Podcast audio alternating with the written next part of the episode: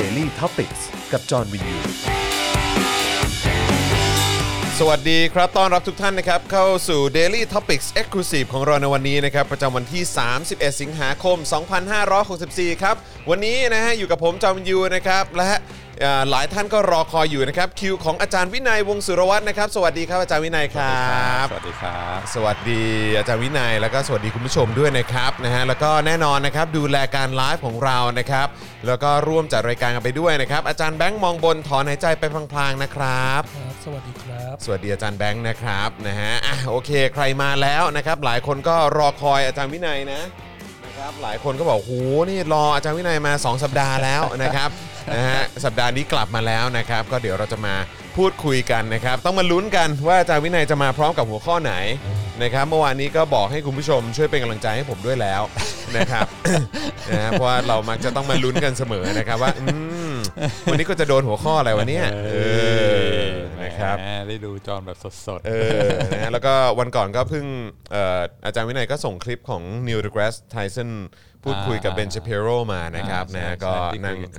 ใช่ก็นั่งดูไปนะครับนะฮะก็ก็ก็น่าสนใจดีนะครับก็น่าสนใจดีเหมือนกันแต่ก็ไม่ได้เปลี่ยนทัศนคติอะไรใช่ไหมไม่รู้สิคือผมคือผมก็แปลกใจนะเพราะว่าคือผมนั่งดูปุ๊บเนี่ยเขาก็คือเบนชาปิโรก็ดูเป็นคนที่แบบโซโซอเมริกันใช่ไหมก็คือแบบว่าแบบมีความเป็นอเมริกันเชื่อมั่นในเรื่องของสิทธิเสรีภาพอะไรต่างๆเหล่านี้เออซึ่งไอ้เราก็มีความรู้สึกว่าเอ้ยคือจริงๆแล้วถ้าถ้าคนที่มีความเชื่อในเรื่องของสิทธิเสรีภาพและความเท่าเทียมกันขนาดนี้คือความยุติธรรมความเท่าเทียมเสรีภาพสิทธิอะไรต่างๆเหล่านี้เนี่ยคือมันยังมีมันยังมันยังมันยังต้องมีคำถามเพิ่มเติมอีกเหรอในเรื่องของว่าอ่ะแล้วแบบว่าหญิงเขาเรียกว่าเป็น transgender ควรจะมีสิทธิ์อะไรเท่าเทียมกับผู้หญิงจริงๆหรือเปล่าหรืออะไรแบบเนี้ยเออซึ่งเราก็รู้สึกว่าอ้าวก็ในเมื่อถ้าเราอยู่ในสังคมที่มีความเท่าเทียมกันทุกคนมีสิทธิเท่าเทียมกันคุณจะเป็นอะไรคุณก็คุณก็ควรจะได้รับสิทธิที่เท่าเทียมกันไม่ใช่เหรอคืออันนั้นเป็นเบสิกพื้นฐานคือแบบว่าแล้วแล้วทำไมยังต้องมาแบ่งแยกกันอีกอะไรเงี้ยแล้วเขาก็บอกว่าเออก็ผมต้องการการแบ่งแยกในเชิงวิทยาศาสตร์อะไรอย่างเงี้ยแต่ว่าพอนั่งนั่งดูแล้วสิ่งที่เขาสิ่งที่สิ่งที่นิวเดกราสไทสันก็พยายามบอกว่าเออแต่ว่าก็คือมันก็มีสเปกสเปกตรัมแล้วก็การแบบเฉดต่างๆในเรื่องของทางเพศในทางสังคมวิทยาซึ่งเขาบอกว่าเออแต่ว่านั้นซึ่งเบนชาปิโรบอกว่าก็มันไม่ใช่วิทยาศาสตร์นี่เขาบอกเอ้าแต่ว่าก็คือวิทยาศาสตร์ก็เป็นตัวหนึ่งในการพิสูจน์ข้อเท็จจริงอะไรต่างๆได้แต่ในขณะเดียวกันเวลาเราอยู่ในสังคมอ่ะเออก็คือมันก็จะไอ้เรื่องของทางสังคมวิทยามันก็เป็นตัวเป็นข้อสังเกตเออหรือว่าเป็นเป็นเป็นการเรียนรู้ที่ที่เราก็เรียนรู้กันมาใช่ไหมล่ะอะไรอย่างเงี้ยแต่ว่าคือคือในบางมุมผมก็รู้สึกว่าเบนชาปิโรก็พยายามจะผลักดันว่าอ้าวก็ในเมื่อวิทยาศาสตร์พิสูจน์ไม่ได้ก็แปลว่ามันก็ไม่จริงสิซึ่งเราอ้าวแต่ว่าเบื้องต้นก็คือทุกคนแบบทุกคนมีสิทธิเสรีภาพไม่ใช่เหรอคุณเชื่อมั่นในสิทธิเสรีภาพคุณต่อสู้เพื่อสิทธิเสรีภาพคุณแบบว่าสนับสนุนให้มีการสร้างกองทัพให้มันใหญ่ขึ้นเพื่อต่อสู้เพื่อสิทธิเสรีภาพเนี่ยอ้าวก็งั้นงั้นถ้าเมื่อสิทธิเสรีภาพมันเป็นสิ่งที่คุณต่อสู้แล้วก็แบบว่าให้ความสำคัญเนี่ยงั้นการที่คนเรามันจะเท่าเทียมกันแล้วก็สิทธิเสรีภาพในการจะเป็นอะไรก็ตามมันก็มันก็น่าจะเป็นไปตามนั้นนี่อะไรอย่างเงี้ยเออก็ก็เลยก็เลยรู้สึกว่าเหมือนแบบเขาเขาเขาเขาอยากจะเอาชนะในพอยว่าวิทยาศาสตร์มันไม่ได้มันบอกว่าเอ่อ transgender ไม่ใช่ผู้หญิงจริงๆตามตามชีววิทยาหรืออะไรแบบเนี้ยเออซึ่งเราก็แล้วแล้วไงเออแล้วคือยังไงอะไรอย่างเงี้ยเออแล้วก็คือแบบว่าถ้าเกิดจะเปรียบเทียบในเชิงของแบบทางกีฬาว่าอ้าวถ้าอย่างนั้นผู้หญิง transgender ก็สามารถไปแข่งกับผู้หญิงจริงๆได้สิอะไรแบบเนี้ยเออซึ่งเราก็รู้สึกว่าก็แต่ว่าเราถ้าคุณจะมาเบสแล้วก็แบบตัดสินทุกอย่างบนการแข่งขันกีฬาซึ่งมันก็เป็นแบบเรื่องที่ถูกเซตไว้ตั้งแต่สมัยแบบเป็นร้อยปีแล้วอะไรเงี้ยในยุคสมัยที่แบบข้อมูลก็ยังไม่ได้มากพอแล้วก็แบบว่าข้อมูลทางวิทยาศาสตร์ข้อมูลทางสังคมวิทยาก็ยังไม่ได้พัฒนามาถึงจุดนี้แล้วก็มีการเก็บข้อมูลเก็บ data เยอะขนาดนี้อะไรเงี้ยแล้วคุณจะมาเบสแล้วบอกว่าเราใช้กฎกติกาเก่ากันสิอะไรเงี้ยก็ต้องใช้กฎกฎกติกาเก่าในการตัดสินเท่านั้นสิอะไรจองก็รู้สึกว่าอ้าวคือแบบอันนี้อันนี้มันเลือกเลือกเฉพาะในสิ่งที่แบบว่าถูกต้องหรือว่าที่เป็นประโยชน์กับอาร์กิวเมนต์ของตัวเองนี่อะไรเงี้ยเออก็รู้สึกอย่างนั้นอันนี้อันนี้คือคือคือเท่าที่ฟังมานะครับนะฮะก็เดี๋ยวเดี๋ยวถ้าคุณผู้ชมสนใจเดี๋ยวเดี๋ยวจะแปะลิงก์ไว้ให้เออนะครับอาจารย์วินัยก็ส่งลิงก์มาให้ก็ก็ถือว่าเป็นบทสนทนาบทสนทนาที่น่าสนใจมากจริงๆ เออแล้วก็รู้สึกดีใจที่เห็นเขาพูดคุยกันในเขาเรียกอะไรอย่างเป็นอารยะเออนะฮะแล้วพอตอนท้ายก็หัวล้อคิกคักขบขบขันกันไปซึ่งซึ่งมันก็ทำให้บรรยากาศมันมันดีอ่ะเออนะครับซึ่งเราซึ่งเอาตรงๆนะผมตอบตรงๆผมไม่ค่อยเห็นเบนชาปิโรเป็นลักษณะแบบนี้สักเท่าไหร่เออส่วนใหญ่ก็จะแบบไม่ไม่ไม่ไม่เออบอกว่าเออถ้าไม่เป็นอย่างงี้มันก็ไม่ใช่แล้วสิอะไรเงี้ยเออก็แบบว่าอ้าวมึงนี่ก็ไม่ไม่แต่คลิปนี้ฟังใช่ไหมฟังฟังฟังฟังฟังแล้วก็กลับไปดูอีกทีเหมือนกันก็รู้สึกว่านิว deGrasse Tyson ก็ก็พูดอะไรที่เป็นวิทยาศาสตร์เหมือนกันก็บอกว่าคนเราก็เรื่องเพศมันก็คือเรื่องฮอร์โมนแล้วก็ปฏิกิริยาของร่างกายของแต่ละคนต่อฮอร์โมนก็ไม่เหมือนกันเพราะฉะนั้นอันนี้ก็เป็นส่วนของวิทยาศาสตร์ว่าแน่นอนบางคนเกิดมาวิธีที่ร่างกายตอบสนองต่อฮอร์โมนก็ไม่เหมือนกันเพราะฉะนั้นในในอนาคตเวลาแข่งกันก็อาจจะต้องมีการจำแนกตามระดับฮอร์โมนมากกว่าว่าเป็นศูนย์หนึ่งเป็นผู้ชายเป็นผู้หญิงแล้วก็เราก็อาจจะเห็นแล้วในพาราลิมปิกด้วยเพราะว่าเวลาเขาบอกว่าจะแข่งอะไรเนี่ยจะจัดยังไงใครสมควรจะแข่งกับใครใช่ไหมใช่ใช่ใช่แล้วก็มีการคิดคะแนนอะไรที่มันก็ต่างกันออกไปอะไรอย่างงี้ไม่แน่นั่นอาจจะเป็นอนาคตของกีฬาก็ได้ใช่ใช่ใช่ซึ่งซึ่งเขาก็พูดในในแง่วิทยาศาสตร์จริงๆแล้วก็ไม่ได้ไม่ได้แบบว่าปฏิเสธที่จะตอบอะไรทางวิทยาศาสตร์โดยสิ้นเชิงใช่ใช่เจ๋งดีนะครับเจ๋งดีแล้วก็รู้สึกว่าเออแบบเฮ้ยเออใครใครที่สนใจนะครับแล้วก็ใครที่โดยเฉพาะใครที่สนใจในเรื่องของการพูดคุยในมุมมองที่ค่อนข้างอาจจะมีความคิดเห็นที่มันต่างกันแบบสุดโต่งอ่ะฝั่งนึงก็ซ้ายฝั่งนึงก็ขวาอะไรเงี้ยแล้วเวลาเขาถกเถียงกันมันเป็นยังไงผมว่าตัวคลิปนี้ก็ก็น่าสนใจดีเหมือนกันเออนะครับก็เดี๋ยวเดี๋ยวเดี๋ยวอาจจะส่งส่งลิงก์ไว้ให้อาจารย์แบงค์แล้วเดี๋ยวอาจารย์แบงค์เดี๋ยวอาจจะรบกวนช่วยช่วยแชร์ไว้ในช่องคอมเมนต์หน่อยละกันเผื่อใครสนใจจะดูนะครับ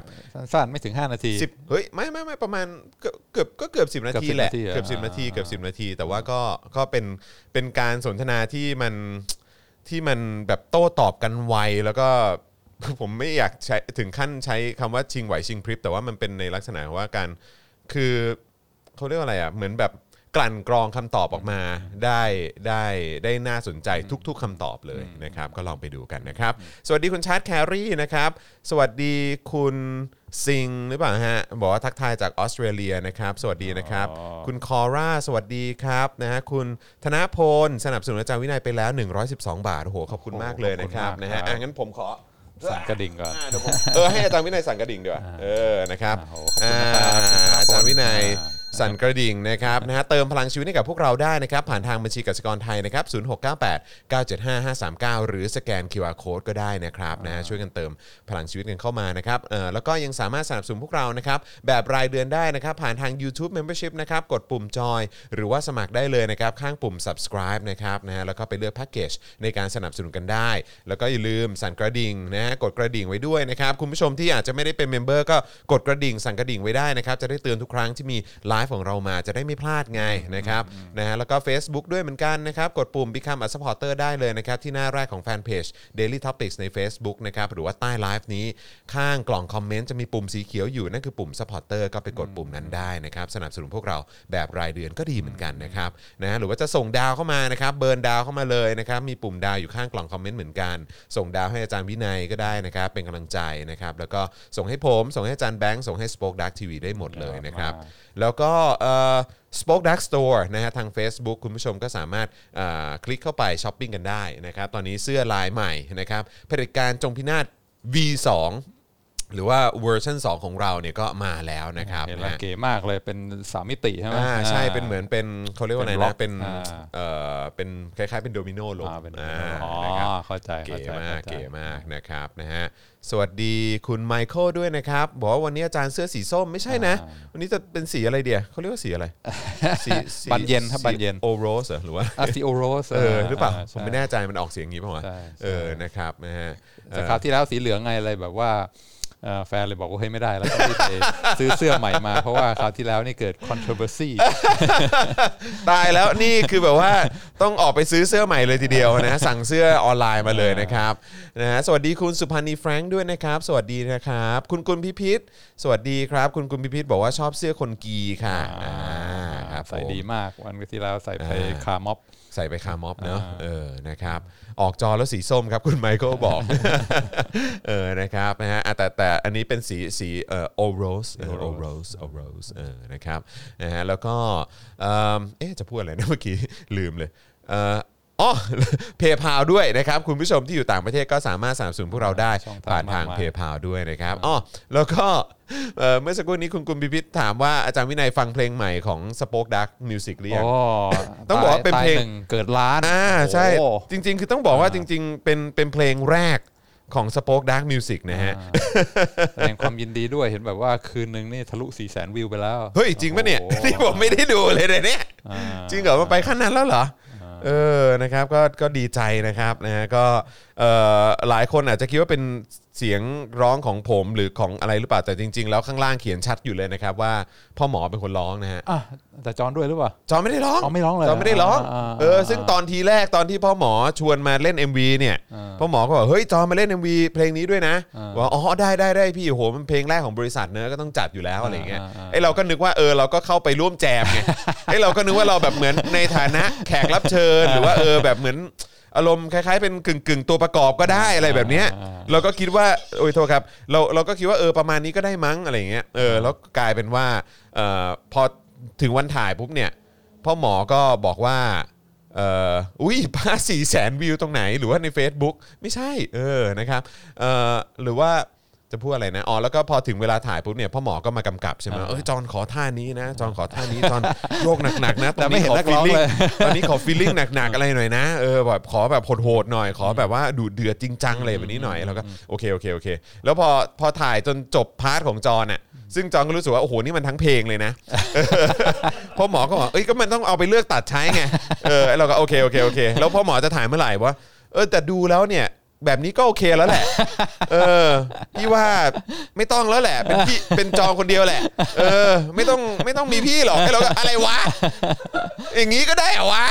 อ๋อแต่มีมีมีข้างล่างใช่ไหมว่าตอนต้นเลยไงขับร้องโดยเขาเออไอเราก็แบบอะไรวะเนี้ยงงเลยหล่อให้เป็นเออไอเราก็มีงี้ด้วยเหรอเออนะครับอ่ะก็ลองไปดูกันได้พ่อหมอแต่งเนื้อเพลงเองนะทำเพลงเองกับทีมงานนะครับแล้วก็ร้องเองด้วยนะครับก็ก็สุดยอดเลยมีคนว่าเพลงหน้าขออาจารย์วินัยฟีเจอริ่งด้วยนะครับต้องการซาวด์เอนจิเนียร์ระดับเทพนะขอซาวด์เอนจิเนียร์คนที่ทำอะไรผมก็เหมือนกันมาซิงเกอร์ได้ไหมวันก่อนวันก่อน Club Face ก็บอกว่า Club Face ทาง Club House เขาก็เขาก็ทางทางทีมเขาก็ติดต่อมาใช่ไหมแล้วก็เราก็ไปไลฟ์กับเขาในการไลฟ์วันเดียวกับที่มีเข้าใจว่าเออวันวันเดียวกับที่มีคาร์ม็อบแหละเราก็คุยกับพวกพี่แยมถาปนีคุยกับอะไรพวกนี้คุยแบบในฐานะ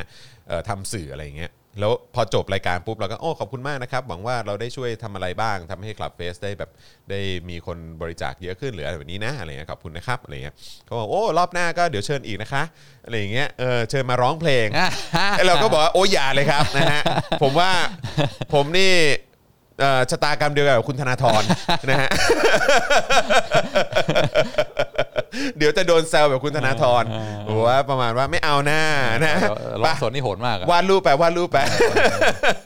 ร้องสนนี่โหดมากคือแบบว่าออกหัวออกก้อยนี่เราไม่ไหวครับยากครับเออนะฮะเดี๋ยวให้อาจารย์วินัยเล่นกีตาร์ดิอาจารย์วินัยเขาเล่นกีตาร์เก่งนะครับนะฮะคุณคุณพี่พี่บอกว่าโอนเก้าร้อยเก้าสิบเก้าจุดสี่เก้า ส่งกำลังใจให้จาวินัยและพระเอก เอ็ม วี ตายหนึ่งเกิดล้านนะคะเออปังๆค่ะขอบคุณนะครับคุณศิวะขอบคุณนะครับเออสั่นกระดิ่งเติมพลังให้ด้วยนะครับนะฮะสวัสดีคุณผู้ฟังนะครับใน Clubhouse ด้วยนะครับนะทุกๆท่านเลยนะครับเดี๋ยววันนี้เรามาลุ้นกันดีกว่านะครับว่าอาจารย์วินัยจะมาพร้อมกับหัวข้อไหนนะครับวันนี้ที่เราจะมาคุยกันอาจารย์วินัยพร้อมพร้อมเปิดเผยหัวข้อหรือยังฮะอ่าก็แบบไม่มีหัวข้อตามฟอร์มนั่นไงก็คุยไปเรื่อยๆแล้วก็พอจบก็ให้จอมเป็นผู้สรุปว่าวันนี้เราได้คุยเรื่องอะไรข้อคิดอะไรบ้างครับผมนั่นไงเออนะครับเป็นแนวที่ไม่ไม่ตายตัวครับผมมีความไหลลื่นมีความไหลลื่นโอเครู้สึกว่าเป็นแนวที่ถนัดมากกว่า Be water my friend Be water รู้สึกว่าถ้าถ้าตั้งธงไว้ล่วงหน้าในบางทีมันจะแบบว่าไม่ค่อยถนัดว่ะอ๋อครับผมมันจะรู้สึกตีกรอบตัวเองเกินไปมันจะรู้สึกว่าพอหลุดประเด็นแล้วจะกลับเข้าประเด็นได้ไงวะเนี่ยไม่สมกับเป็นคอนเซอร์เวทีฟเลยนะฮะอ่ะโอเควันนี้เพราะฉะนั้นคือเราก็จะเราก็จะเหมือนแบบ อ่าเป็นการสนทนากันไปเรื่อยๆแล้วก็หยิบยกประเด็นขึ้นมาแล้วก็พูดคือไม่ใช่พูดคุยกับผมอย่างเดียวนะเออนะฮะคือจริงๆแล้วเดี๋ยวก็คุณผู้ชมก็สามารถร่วมแสดงความเห็นได้เพราะว่าความเห็นของของคุณผู้ชมก็เป็นความเห็นที่เราก็ให้ความสนใจมากๆด้วยนะครับแน่นอนแน่นอนครับก็แรงบันดาลใจก็คือเมื่อวานเปิดข่าว บี บี ซี แล้วก็เห็นข่าวที่ขึ้นหน้าหนึ่งเลยของของเว็บไซต์หนังสือพิมพ์คือรัฐบาลจีนประกาศว่าจะจำกัดการเล่นเวลาการเล่นวิดีโอเกมของเยาวชนอ๋อในร้านคอมป่ะเหมือนว่าในแบบพวกพวกอินเทอร์เน็ตคาเฟ่อะไรพวกนี้ด้วยหรือเปล่าฮะอันนี้คือจะหรือว่าแบบในบ้านด้วยเลยในบ้านด้วยในบ้านด้วยใช่ไหมเออครับผมสงสัยเขาต้องใช้วิธีการแบบเหมือนลงทะเบียนอะไรใช่ไหมฮะต้องลงทะเบียนแล้วก็ถ้าอายุไม่ถึงสิบแปดเนี่ยให้เล่นได้วันละหนึ่งชั่วโมงโอ้โหครับโหดมากโหดมากครับผมแล้วก็วิธีเอาแล้วจะรู้ได้ไงว่าใครเป็นคนเล่นก็อย่างที่จอนบอกก็ทะเบียนว่าลงทะเบียนว่าใครเป็นคนเล่นนะแต่บางทีก็แบบแอบใช้ทะเบียนของของพ่อแม่ที่อายุเกินแล้วเพื่อให้เล่นได้มากกว่านั้นก็เลยตอนนี้กำลังไปกดดันพวกบริษัทพัฒนาเกมในประเทศจีนเนี่ยว่าต้องมีเทคโนโลยี Facial recognition ด้วยว่าใครกำลังเล่นอยู่สุดยอดเออเดี๋ยวกันนะฮะแล้วคืออันนี้เนี่ยเออผมขอย้อนกลับไปอีกทีคือถ้าเกิดว่าเป็นผู้ใหญ่ที่เกินอายุสิบแปดปีแล้วเล่นได้เขาจำกัดไว้ให้วันละเท่าไหร่ไม่ไม่อ๋อถ้าเป็นผู้ใหญ่ไม่ได้ไม่ได้จำกัดแต่ว่าถ้าเป็นเยาวชนต่ำกว่าสิบแปดปีก็คือเล่นได้แค่วันละหนึ่งชั่วโมงแล้วก็กำหนดด้วยจาก สองทุ่ม ถึง สามทุ่มอ๋อคือให้เล่นได้เวลานั้นใช่โอเคนอกจากนั้นทำกันบ้านให้เสร็จก่อนนะเออเป็นฟิวนั้นแน่เลยครับเพราะว่าเขาบอกว่าวิดีโอเกมเนี่ยเป็นสิ่งมอมเมาเยาวชนครับผมฟังดูโหคล้ายๆที่บอกว่าศาสนาเป็นฝิ่นของ the masses ใช่ไหมที่วิดีโอเกมเนี่ยทำให้เยาวชนจีนเนี่ยโดนมอมเมาไปหลายอย่างเพราะฉะนั้นรัฐบาลต้องก้าวเข้ามาแล้วก็กดดันพวกบริษัทพัฒนาเกมทั้งหลายนะว่าต้องรับผิดชอบด้วยไม่ใช่ว่าปล่อยเยาวชนเล่นได้ไม่จำกัดเพราะจะเป็นผลเสียต่อสังคมโดยรวมครับโอ้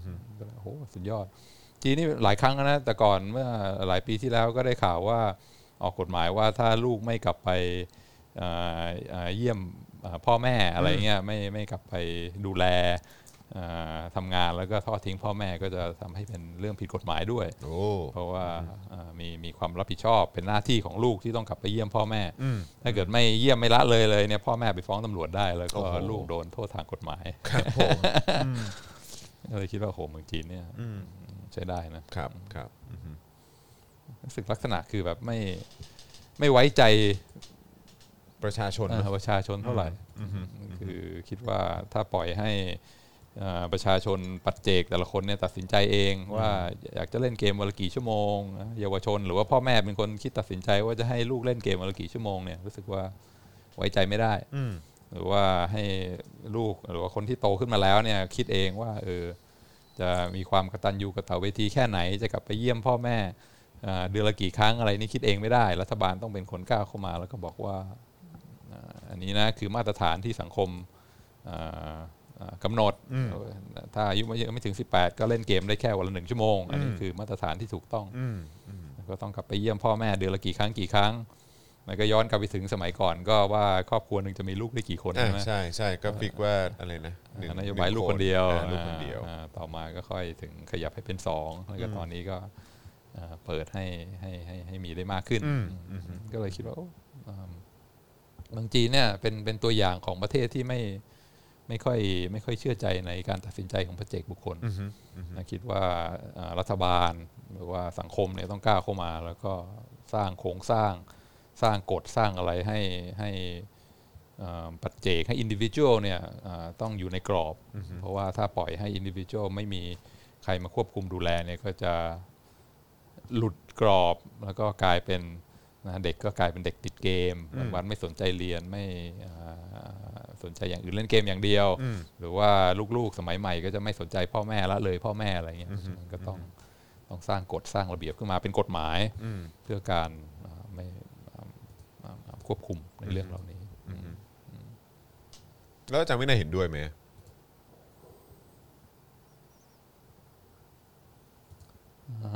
ก็คิดว่าบางทีพ่อแม่ก็ลำบากเหมือนกัน ใช่ไหมที่จะต้องที่จะต้อง ควบคุมลูกใช่ไหมบอกว่าเฮ้ยมากเกินไปแล้วพออะไรเงี้ยซึ่งบางทีลูกก็ไม่ฟังใช่ไหมเพราะฉะนั้นก็บางทีก็อาจจะต้องการความช่วยเหลือหรือเปล่าถึงขั้นว่าต้องให้ออกเป็นกฎหมายเลยนะฮะคือการที่แบบพ่อแม่ไม่สามารถจะควบคุมลูกได้หรือว่าแบบไม่สามารถคุยหรือตกลงกับลูกได้นี่คือแบบถึงขั้นว่าอาจารย์วินัยเห็นว่าควรจะต้องมีกฎหมายออกมาเพื่อเพื่อเพื่อ regulate อย่างนี้เลยเหรอไม่ก็จอนจอนก็มีประสบการณ์ใช่ไหมบางทีบางทีความความเชื่อฟังพ่อแม่ในแต่ละครอบครัวก็ก็ไม่เท่ากันครับครับแล้วก็ถ้าพ่อแม่บอกแล้วก็ลูกไม่ฟังเนี่ยบางทีว่าเฮ้ยถ้าไม่ทำงี้เดี๋ยวตำรวจมาจับหน้าอะไรเงี้ยก็เด็กก็กลัวแล้วก็อาจจะมีแนวโน้มที่จะให้ความร่วมมือมากขึ้นหรือว่าถ้าเล่นเกมแล้วแบบว่าไอ้หน้าจอมันจำหน้าได้บอกว่าเฮ้ยเกินเวลาแล้วอันนี้อายุไม่ถึงสิบแปดเพราะฉะนั้นตัดไม่ให้เล่นอะไรเงี้ยมันก็อาจจะช่วยให้ครอบครัวสามารถที่จะไม่แต่ว่ามันถึงขั้นว่าจะต้องให้แบบว่ามีมีเอ่อเขาเรียกว่าอะไรนะมีกฎหมายออกมาควบคุมกันอย่างนี้เหรอคืออาจารย์วินัยคิดว่าเออแบบมันเป็นมันเป็นมันเกินไปใช่ไหมเออมันคือคือคือในมุมของอาจารย์วินัยคิดว่าสมเหตุสมผลนะฮะก็ถ้าคิดแบบตะวันตกใช่ไหมมันก็เกินไปเป็นการก้าวล่วงเข้ามาในในครอบครัวของของของรัฐบาลซึ่งเฮ้ยไม่ใช่เรื่องของไม่ใช่เรื่องของรัฐบาลเข้ามาตัดสินดีกว่าว่าจะให้ลูกเล่นเกมวันละกี่ชั่วโมงหรือว่าเล่นเกมได้เวลาไหนใช่ไหมบางครอบครัวเขาอาจจะสะดวกให้เล่นตอนเช้าก็ได้อ่าหรือว่าบางครอบครัวเขาอาจจะบอกเออเล่นมากกว่านี้ก็ได้เพราะว่าลูกเป็นเด็กที่มีพรสวรรค์โตขึ้นไปจะเป็นเกมเมอร์หรือนักเขียนโปรแกรมอะไรก็ว่ากันไปมืออาชีพเพราะฉะนั้นมาจำกัดไม่ให้เล่นเกมได้แค่วันละหนึ่งชั่วโมงมันก็ไม่เหมาะสมเพราะฉะนั้นมันก็ก็ไม่มีความยืดหยุ่นแล้วก็แต่ละครอบครัวก็มีความต้องการไม่เหมือนกันเพราะฉะนั้นอันนี้ก็อาจจะเป็นนโยบายที่แบบว่ามันมันเยอะเกินไปแต่ก็ไม่แน่แม้ต่อไปในอนาคตก็ไอ เอ ไอ มันก็อาจจะฉลาดขึ้นมันก็อาจจะเก่งขึ้นที่แบบว่าเออคนนี้เล่นได้มากกว่าคนนี้เล่นได้น้อยกว่าอะไรเงี้ยหรือว่าให้พ่อแม่เข้ามาเซตได้ว่าคนนี้ให้เล่นสามชั่วโมงคนนี้ให้เล่นแค่ชั่วโมงเดียวคนนี้ไม่ให้เล่นเลยอะไรเงี้ยซึ่งถ้าในอนาคตมีกฎหมายที่มันมีความยืดหยุ่น flexible อย่างเงี้ยจอนคิดว่ามันอาจจะก็คือถ้าถ้าเกิดว่าเออมันมีแบบอย่างในในสังคมที่แบบว่าเออโอเคมีการพูดมีการศึกษากันบอกว่าเฮ้ยแบบเออการอยู่หน้าจอมากเกินไปมันจะส่งผลกับจอประสาทตาแบบนี้แบบนี้นะเออในวัยขนาดนี้ยังไม่ควรเป็นแบบนี้นะอะไรเงี้ยแล้วก็คุณหมอหลายท่านหรือว่ามีงานวิจัยออกมาที่มันยืนยันชัดเจนจากแบบหลากหลายที่จากหลากหลายสถาบันที่มีความน่าเชื่อถืออะไรอย่างเงี้ยเพราะฉะนั้นก็คือโอเคงั้นเราก็จะมีข้อกำหนดวะเออมีข้อกำหนดนะว่าเออแบบเออเด็กที่อายุต่ำกว่าสิบแปดปีเออแบบสามารถควรจะแบบใช้แท็บเล็ตหรือว่าใช้คอมพิวเตอร์หรือว่าใช้สมาร์ทโฟนแค่ประมาณนี้ต่อวันอะไรแบบนี้ในการเล่นเกมหรืออะไรก็ตามอะไรก็น่าจะเป็นข้อข้อเหมือนมีมีคำอธิบายอ่ะเออให้กับให้กับสังคมอ่ะว่ามันเป็นอย่างนี้แล้วก็โอเคแบบทางเขาเรียกว่าอะไรอ่ะถ้าเกิดว่าถ้าเกิดว่าเด็กแบบว่ามีปัญหาเกี่ยวกับสายตาขึ้นมาเออเพราะการใช้ใช้ไอ้พวกนี้มากจนเกินไปเลยเนี่ยเออตัวผู้ปกครองก็ต้องรับผิดชอบด้วยนะอะไรแบบนี้เออก็ก็รู้สึกว่าเออมันอาจจะเป็น point ที่ที่มันก็ก็รับฟังได้นะเออแล้วก็อีกอย่างแบบเทคโนโลยีสมัยนี้ก็มีแบบ screen time คุณใช้มือถือเยอะแค่ไหนในแต่ละวันคุณใช้แอปตัวไหนมากที่สุดอ่ะก็จะมีแบบเป็นเปอร์เซ็นต์แบบเด้งขึ้นมาเออแล้วแบบว่ามันไปเบียดเบียนเวลาการทำงานหรือเบียดเบียนของคุณมากเท่าไหร่อะไรเงี้ยไอ้พวกตัวเลขพวกนี้ก็จะขึ้นมาในมือถือด้วยก็คือให้เป็นการตัดสินใจของแต่ละปัจเจกบุคคลไปเองแต่ว่าเมื่อเมื่อทำอะไรลงไปมันก็จะมีผลตามมานะอะไรแบบนี้แต่ว่าแบบนี้มันมันน่าจะแฟร์กว่าไม่ไม่รู้เหมือนกันแต่ว่าคือแบบการที่รัฐเข้ามาแบบว่าควบคุมทุกอย่างแล้วก็เป็นเหมือนแบบนะพ่อปกครองลูกใช่ไหม มันก็รู้สึกว่าโอ้โหให้ตายละเออแบบแล้วสังคมมันจะก้าวไปข้างหน้าหรือว่าโตขึ้นได้ยังไงถ้าเกิดว่าถ้าเกิดรัฐก็ยังมาควบคุมกันอยู่แบบนี้ก็ก็ต้องมีบทบาทด้วยแต่บางทีมันก็มากเกินไปใช่ไหมเพราะว่าการที่จะมา regulate ว่าเยาวชนควรจะเล่นเกมได้เท่าไหร่เนี่ยบางทีมันก็ก็คนอื่นก็อาจจะดูได้ใช่ไหมอาจจะแบบว่าเป็นพ่อแม่หรือว่าเด็กคิดเองหรือบางทีอาจจะเป็นบริษัทเกมก็ได้ซึ่งแต่ละบริษัทก็อาจจะมีนโยบายของตัวเองว่าโอเคสำหรับบริษัทเรานะถ้าอายุไม่ถึงสิบแปดเราให้เล่นได้วันละสองชั่วโมงอะไรเงี้ยซึ่งบางทีบริษัทก็สามารถ regulate ได้ทำ ตามมาตรฐานของเขาอย่าง Facebook ก็มีมาตรฐานอะไรต่างๆใช่ไหมว่าอะไรขึ้นได้อะไรขึ้นไม่ได้อะไรโดนเซ็นเซอร์อะไรไม่โดนซึ่งบริษัทเกมถ้าในอนาคตได้รับแรงกดดันจากสังคมก็อาจจะพัฒนาอะไรขึ้นมาเองก็ได้ก็เป็นไปได้โดยที่รัฐบาลไม่จำเป็นต้องมานั่งมานั่งบังคับเพราะว่าเพราะว่าผมรู้สึกว่าไอ้อะไรหลายๆอย่างที่เวลาใช้แบบกฎกติกาที่มันเอ็กซ์ตรีมอ่ะมันก็มันก็ไม่ได้มันก็เอ็กซ์ตรีมแล้วก็มันมันไม่ได้สังคมไม่ได้ตอบรับตรงจุดนั้นน่ะก็คืออย่างอย่างสมมุติว่าอย่างอย่างเมื่อก่อนที่มันมีแบบพวกเอ่อที่เราสังเกตมีแบบถ้าทิ้งขยะโดนปรับกี่พันกี่พันบาทจำได้ใช่ไหมฮะตามวิเศษเออตามวิเศษหรือว่าแบบเออถ้าเกิดว่าคุณทิ้งขยะไว้ตรงนี้แล้วมีคนไปแจ้งเนี่ยคุณก็โดนแบบกี่พัน สองพัน บาทป่ะหรืออะไรวันนี้ผมจำไม่ได้พันบาทหรือ สองพัน บาทอะไรประมาณนี้เออแล้วแล้วก็เห็นแคมเปญนั้นอยู่พักหนึ่งอ่ะอาจจะลากยาวเป็น สองถึงสาม ปีก็ได้ผมก็จำไม่ได้แต่ผมมั่นใจเพราะว่ามันอยู่ไม่นานเนี่ยเต็มที่ผมให้ห้าปีอ่ะเออแล้วหลังจากนั้นก็เงียบก็กริบเออมันเกินไปนะคนไม่เอาด้วยคนก็ไม่เอาด้วยแล้วก็คือแบบแล้วไงแล้วคุณจะควบคุมยังไงแล้วจะมีแบบว่าคืออาจจะเป็นจีนอาจจะควบคุมได้นะเพราะมีกล้องทุกที่แล้วก็แบบว่าวัดคะแนนความประพฤติทุกอย่างเนี่ยเออเพราะว่าคือเขาก็เขาก็ทำอย่างนั้นมาตั้งแต่ต้นอะไรอย่างเงี้ยแต่ว่าสังคมที่พยายามจะเป็นประชาธิปไตยพยายามจะเปิดอย่างเงี้ยแต่พอมาใช้กฎกติกาแบบนี้มันก็มันก็มันก็อาจจะไม่เวิร์คหรือเปล่าแต่แบบอย่างในสังคมอื่นแบบอ่ะอย่างญี่ปุ่นอย่างอะไรแบบนี้หรือว่าในในประเทศอื่นๆก็มีการอำนวยความสะดวกในการทิ้งขยะใช่ไหมแบบว่าเออแบบโอเคญี่ปุ่นในตรงนอกสถานที่ก็อาจจะหาถังขยะยากหน่อยคุณอาจจะต้องเก็บไปทิ้งบ้านหรือว่าเอออาจจะกว่าจะหาถังขยะได้ก็หาลำบากแต่อย่างไรก็ตามก็คือแบบเขาก็มีแบบวิธีการที่เอื้ออำนวยให้การแยกขยะการแยกขยะให้เป็นรีไซเคิลหรือว่าเป็นขยะสดหรือต่างๆมันก็แบบสามารถทำได้ง่ายขึ้นเวลาเอาไปทิ้งก็เออแบบมีความสะดวกสบายมากยิ่งขึ้นแล้วก็เขาก็เขาก็พยายามเน้นย้ำทำให้สังคมเรียนรู้ว่าเออการการแยกขยะการทิ้งขยะการแบบว่าไม่ได้ใช้มากจนเกินไปมันมันเบเนฟิตกับสังคมยังไงแล้วมันท้ายสุดมันมาเบเนฟิตกับคุณอย่างไรบ้างอะไรแบบนี้ซึ่งก็เออมันก็มันก็ทำให้เห็นผลนะเออหรือว่าแบบอย่างไอ้ทำเหรียญทองเหรียญรางวัลจากแบบเออซากเอ่อโทรศัพท์มือถือเออสมาร์ทโฟนเก่าๆอะไรแบบนี้เออมันก็เป็นมันก็เป็นการการโชว์ให้เห็นว่าเออแบบเนี่ยพอคุณพอคุณทำอย่างเงี้ยแล้วมันก่อให้เกิดประโยชน์อะไรบ้างไม่ว่าจะกับสังคมหรือว่ามันส่งผลกลับมาถึงตัวคุณเองแล้วมันก็เลยทำให้มันยั่งยืนมากยิ่งขึ้นมากกว่าการบังคับให้คนแบบว่าต้องทำอย่างนี้นะถ้าเกิดไม่ทำโดนลงโทษนะเออถ้าไม่ทำอย่างนี้ตีก้นนะอะไรเงี้ยซึ่งซึ่งรู้สึกคล้ายๆกันกับตอนเลี้ยงลูกก็เหมือนกันผมรู้สึกว่าการตีมันไม่ได้ผลไงการตีมันก็แบบว่านอกจากจะแบบเป็นสกาทางจิตใจหรือว่าแบบทำเป็นเป็นจุดที่ทำให้มันจดจำไปจนถึงโตอ่ะไอ้ช็อตภาพที่ตอนแบบโอ้โหกำลังฟาดแล้วแบบว่าลูกแบบหันกลับมาแล้วก็แบบว่าตามันสบกันอ่ะไอ้ช็อตนั้นมันเป็นช็อตที่แบบว่ามันจำนะเราเองยังจำเลยใช่ไหมฮะเพราะฉะนั้นก็คือแบบว่ารู้สึกว่าวิธีหรือเวแบบนั้นมันก็ไม่เวิร์กอะแต่การทำความเข้าใจการคุยอะไรต่างๆอะมันก็มันน่าจะมีผลที่มันยั่งยืนมากยิ่งขึ้นหรือเปล่าหรือว่ามีผลกับระยะยาวมากกว่าหรือเปล่าอะไรแบบนี้ก็บางทีก็ก็มองในมุมนั้นเหมือนกันอะไรอย่างเงี้ยครับใช่ใช่ใช่ก็คนมีลูกก็คงก็คงเข้าใจถึงความstruggle อันนี้ว่าว่าทำยังไงถึงจะพอดีหนักมือเกินไปก็ไม่ดีแต่ว่าถ้าไม่มีกรอบไม่มีกฎเกณฑ์ไม่มีความเชื่อฟังกันเลยบางทีมันก็มันก็อยู่มันก็อยู่ยากใช่ใช่แล้วก็จอร์แดนพีเตอร์สันก็พูดเสมอว่าเวลาเลี้ยงลูกเนี่ยสำคัญมากนะว่าต้องถ้า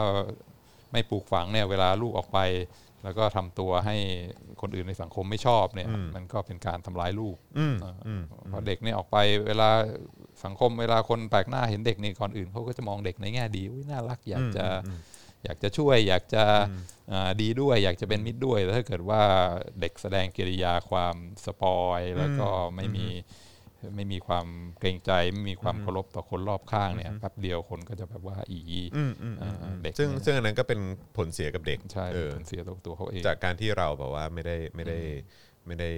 ให้ความสำคัญตรงจุดนี้เพราะฉะนั้นต้องต้องชัดเจนว่าอย่าให้ลูกทำอะไรที่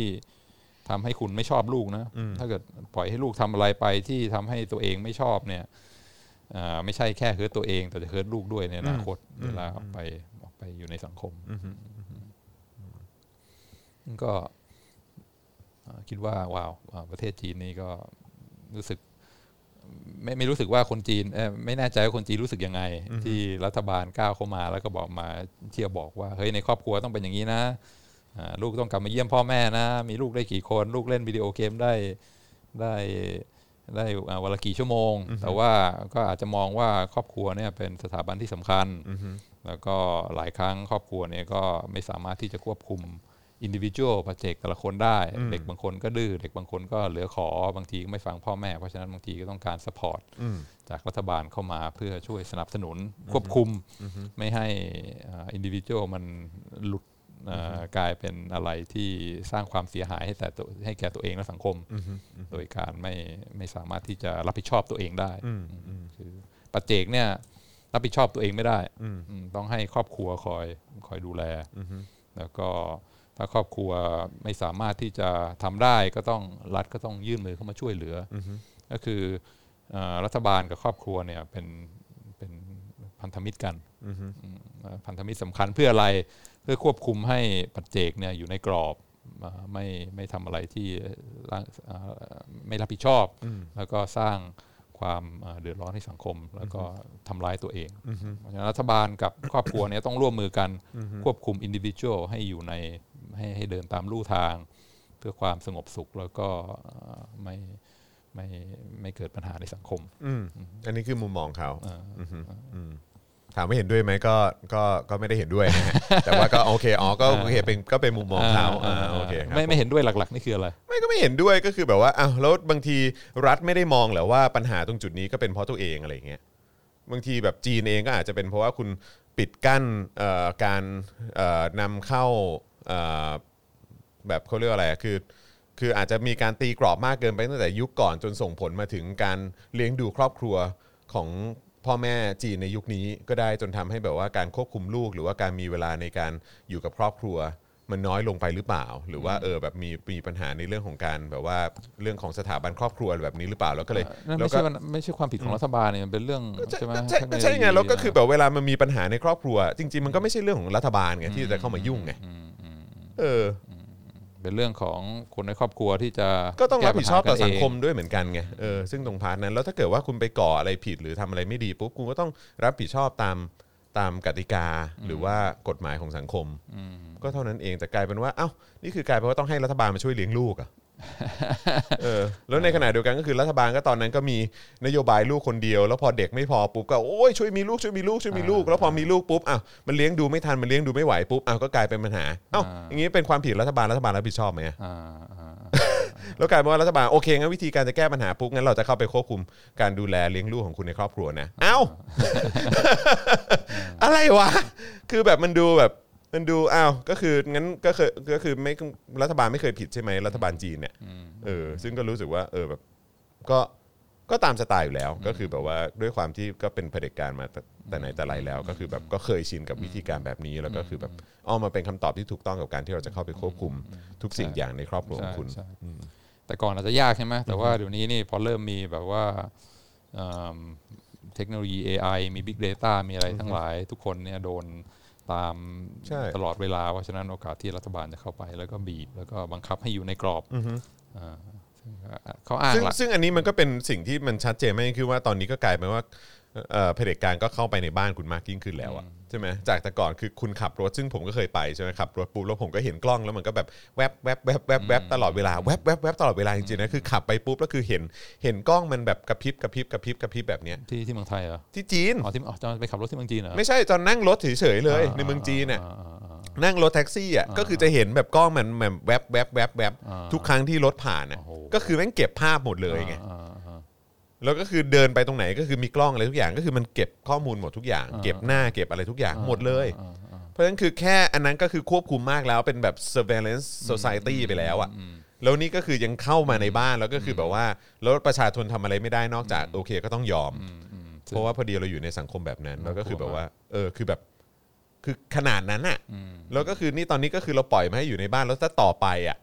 มันมีกล้องมาติดอยู่ในบ้านล่ะแล้วก็มาดูว่าเอ้ยคุณคุณนั่งกินข้าวแบบว่าทำข้าวเลอะเทอะบนโต๊ะกินข้าวหรือเปล่าแบบนี้ต้องหักคะแนนความประพฤตินะเฮ้ยมันก็ไปกันใหญ่นะเออก็มันก็รู้สึกว่ามันน่ากลัวน่ากลัวซึ่งแต่ก่อนบอกโอ้ยทำไม่ได้หรอกจะไปควบคุมคนในสังคมทั้งหมดได้ไง ข้อมูลมันเยอะมากมายมหาศาลคนเป็นพันๆล้านแต่ตอนนี้แม่งทำได้เว้ยทำได้อ่านถ้ามีเงินอ่านในอ่านในบล็อกเนี่ยคนอเมริกันไปเที่ยวเมืองจีนก็ขึ้นเครื่องบินพอเครื่องบินลงปุ๊บก็บอกอ้าวทุกคนอย่าเพิ่งลุกก่อนแล้วก็มีตำรวจจีนขึ้นมาบนเครื่องบินแล้วก็เอสคอร์ตคนสองคนบนเครื่องบินไปอะไรเกิดขึ้นอ๋อไอ้กล้องมันจำหน้าได้แล้วคนนี้ไปโพสอะไรข้อความซึ่งว่ารัฐบาลเพราะฉะนั้นก็พอเครื่องบินลงปุ๊บ อ, อยู่ในสนามบินกล้องจับหน้าได้ตำรวจก็มาพาตัวไปเรียบร้อยฟังโอ้โหน่ากลัวชิบหายเลยก็นี่ไงก็คือจังแค่มีความรู้สึกว่าการการซับมิทยอมรับต่อแบบการควบคุมแบบอย่างเรื่องเล็กๆอย่างเรื่องเล่นเกมอ่ะเออซึ่งแบบหลายคนก็บอกอ้าวก็ให้ทำไงก็เด็กมันแบบว่าเดี๋ยวเด็กมันเป็นอนาคตของชาตินะเออแล้วก็เราก็ต้องควบคุมอะไรแบบนี้เออแบบว่าเราถ้าพ่อแม่ดูไม่ไหวเนี่ยก็ต้องให้รัฐเข้ามาช่วยดูแล้วก็คือการเปิดโอกาสตรงจุดนี้เนี่ยมันก็คือการเปิดโอกาสในการหยิบยื่นเสรีภาพของเราให้เขาอ่ะเอาไปเออซึ่งก็ในในในสังคมเหล่านั้นก็คือด้วยความที่ปล่อยให้มันหยิบยื่นอย่างนี้ไปเรื่อยๆจนแบบ จนคืบคลานเข้ามาถึงในบ้านมาถึงสถาบันครอบครัวเนี่ยมาถึงจุดนี้ก็อาจจะอาจจะพูดยากพูดลำบากแต่สำหรับการที่เราอยู่ในสังคมที่มันยังยังยังให้ความสำคัญกับเรื่องสิทธิเสรีภาพหรือว่าเรายังถกเถียงกันอยู่ตรงจุดนี้เนี่ยโอ้โหมันมันน่าจะเป็นเรื่องที่เรารับไม่ได้เพราะว่าเราน่าจะรู้ว่ามันจะลีดไปถึงอะไรการที่เรายอมรับการการถูกแบบปิดปากการถูกแบบเออเขาเรียกว่าริดรอนสิทธิเสรีภาพสักนิดอ่ะมันก็จะลีดไปสู่การการสูญเสียหมดเลยก็เป็นไม่ได้นะอ่ะไหนลองดูซิว่าขอดูความเห็นนะขอดูความเห็นนะฮะเออขอดูความเห็นคุณผู้ชมหน่อยนะฮะอ่ะแล้วก็ตอนนี้ก็เติมพลังเข้ามาได้นะครับนะฮะเอ่อเทคโนโลยีล้ำแบบไม่ต้องแคร์น้ำมันเออนะฮะเอาคิดว่าตู่เอาเอามาเป็นโมเดลจีนมาใช้แน่ถ้าได้ครองอำนาจมากขึ้นนะฮะ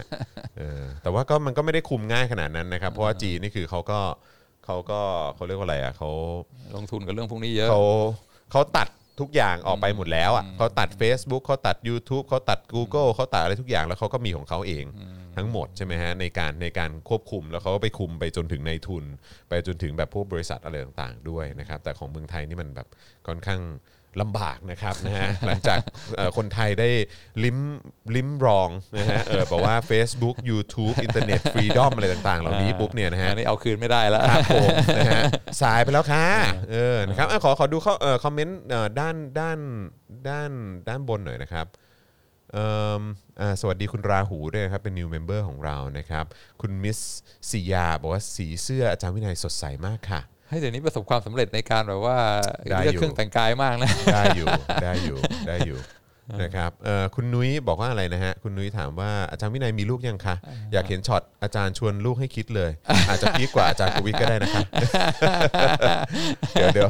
วเดี๋ยวเดี๋ยวเดี๋ยวรอหน่อยฮะเดี๋ยวรอหน่อยฮะคือไม่ใช่แค่คุณผู้ชมลุ้นนะฮะเราก็ลุ้นเหมือนกันนะครับผมแหล่งผลประโยชน์ที่น่ากลัวที่สุดคือกฎหมายเอื้อผลประโยชน์คอร์รัปชันกับเจ้าหน้าที่เออมันเป็นสังคมนิยมไกลๆเผด็จการประชาธิปไตยไหมเนี่ยเออนะครับขยะราคาแพงแบบต่างประเทศดีกว่าไหมไม่มีคนทิ้งแน่นอนเออนะครับเด็กคิดเองไม่เป็นคือเป้าหมายของเผด็จการทุกประเทศเออครับผมนะฮะคุณเอ่อฟังบ่อยๆอะไรนะเอออะไรนะคืออะไรดูแลกันมากไปอีกหน่อยเด็กคิดอะไรเองไม่เป็นนะครับแต่มันก็มีใช่ไหมมันก็มีจุดนึงที่ว่าก่อนที่จะเป็นผู้ใหญ่ก็ต้องก็ต้องเอ่อมีมีคนคอยตัดสินใจให้เด็ก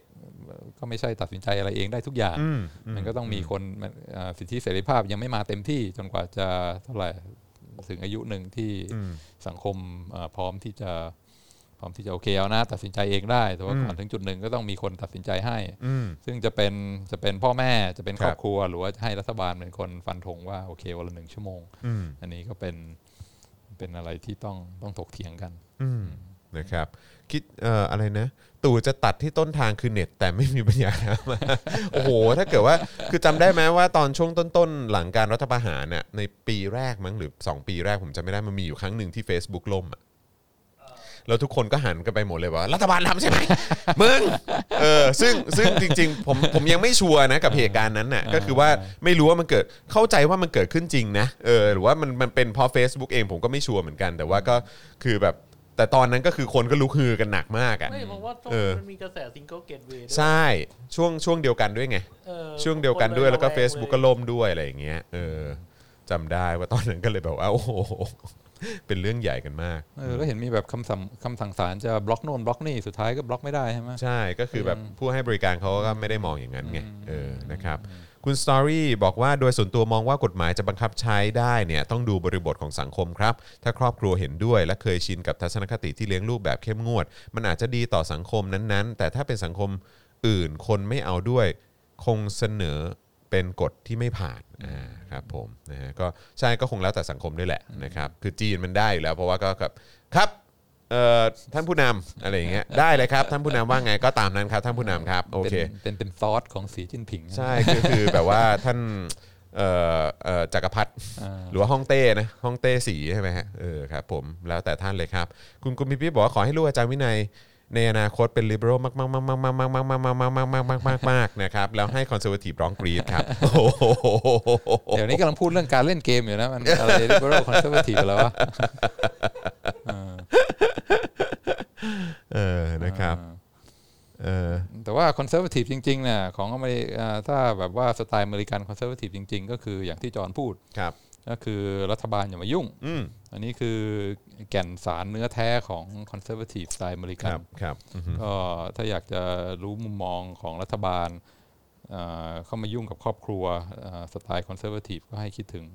ภาพยนตร์โปรดเรื่องหนึ่งของผมของวิล สมิธชื่อ Enemy of the State อ่าใช่ใช่ใช่ Enemy of the State จีนแฮกแมนนะจีนแฮกแมนนี่คือตัวอย่างคือปรัชญาของคอนเซอร์วาทีฟอเมริกันซึ่งเรียกว่าเป็นขั้วตรงกันข้ามเลยกับที่จีนกำลังพยายามทำอยู่ตอนนี้คือแบบว่าระวังให้ดีนะเว้ยรัฐบาลเนี่ยอย่าใช่นะอย่าปล่อยให้มันเข้ามามีอิทธิพลมีอำนาจตัดสินใจนะเพราะมันจะคืบคลานเข้ามาสุดท้ายมันจะควบคุมทุกอย่างสุดท้ายรัฐบาลคือใครรัฐบาลก็คือนักการเมืองที่มีอำนาจอยู่เพราะฉะนั้นพวกเครื่องมือพวกนโยบายอะไรทั้งหลายนี่ก็คือเพื่อประโยชน์ของพวกนั้นแล้วก็จะมาควบคุมพวกเราเพื่อไม่ให้มีโอกาสตั้งคำถามหรือว่าใช่ไหมก่อปัญหาให้ให้พวกเขาได้เพราะฉะนั้น Enemy of the State เนี่ยตรงกันข้ามคือรัฐบาลเนี่ยเป็นเป็นอำนาจมืดซึ่งเราทุกคนต้องระมัดระวังแล้วก็ Enemy of the State นี่คือว่าวิล สมิธใช่ไหมไปเผลอได้ความลับของวุฒิสมาชิกมาซึ่งอาจจะทำให้เขาโดยไม่รู้ตัวโดยไม่รู้ตัวแล้วก็เลยโดนกลายเป็นทาร์เก็ตของการแบบว่าสอดแนมสอดแนมซึ่งแบบหลายสิบปีแล้วนะแต่ตอนนั้นก็ภาพถ่ายดาวเทียมปั๊บปั๊บปั๊บปั๊บอยู่ตรงไหนวิ่งไปตรงไหนอะไร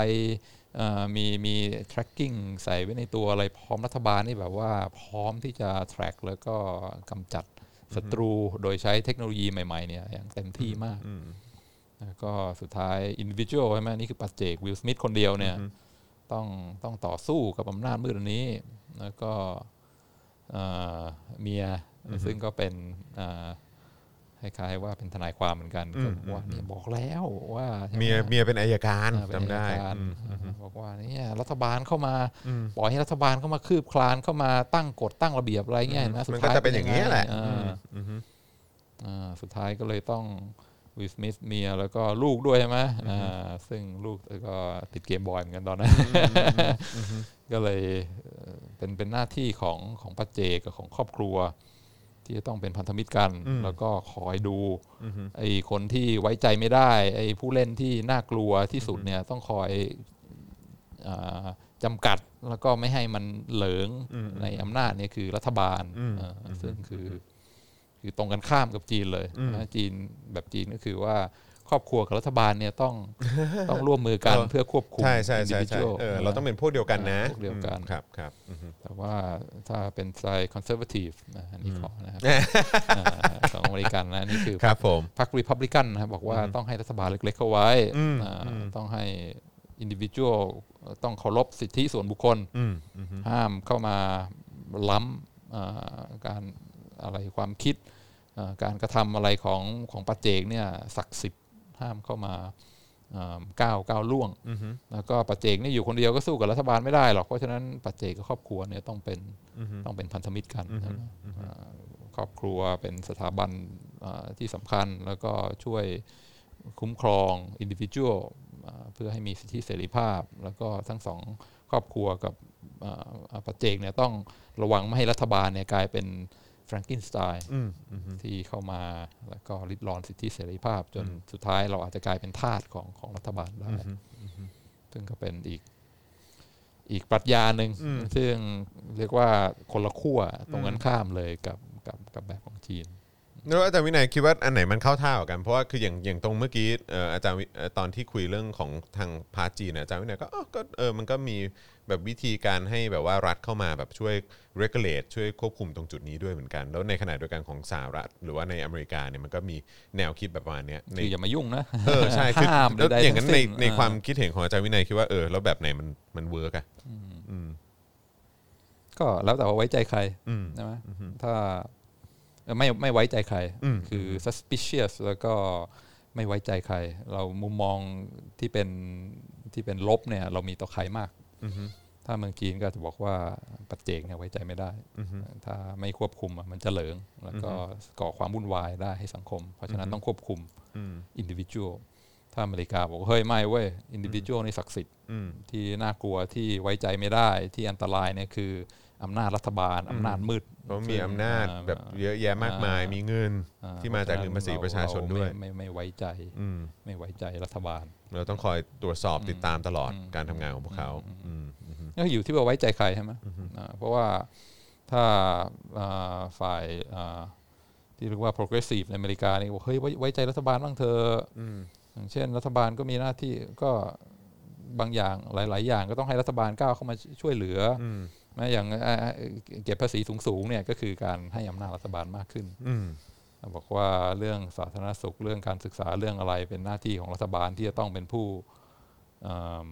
เป็นผู้ให้บริการอันนี้ก็คือการการมอบมอบมอบอำนาจให้เขาใช่ไหมเพราะถ้ารัฐบาลเป็นผู้ตัดสินใจว่าใครจะได้รักษาอะไรเท่าไหร่เมื่อไหร่อันนี้ก็เป็นการ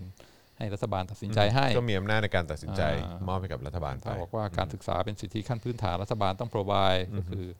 รัฐบาลก็บอกนะว่าต้องเรียนอะไรซึ่ง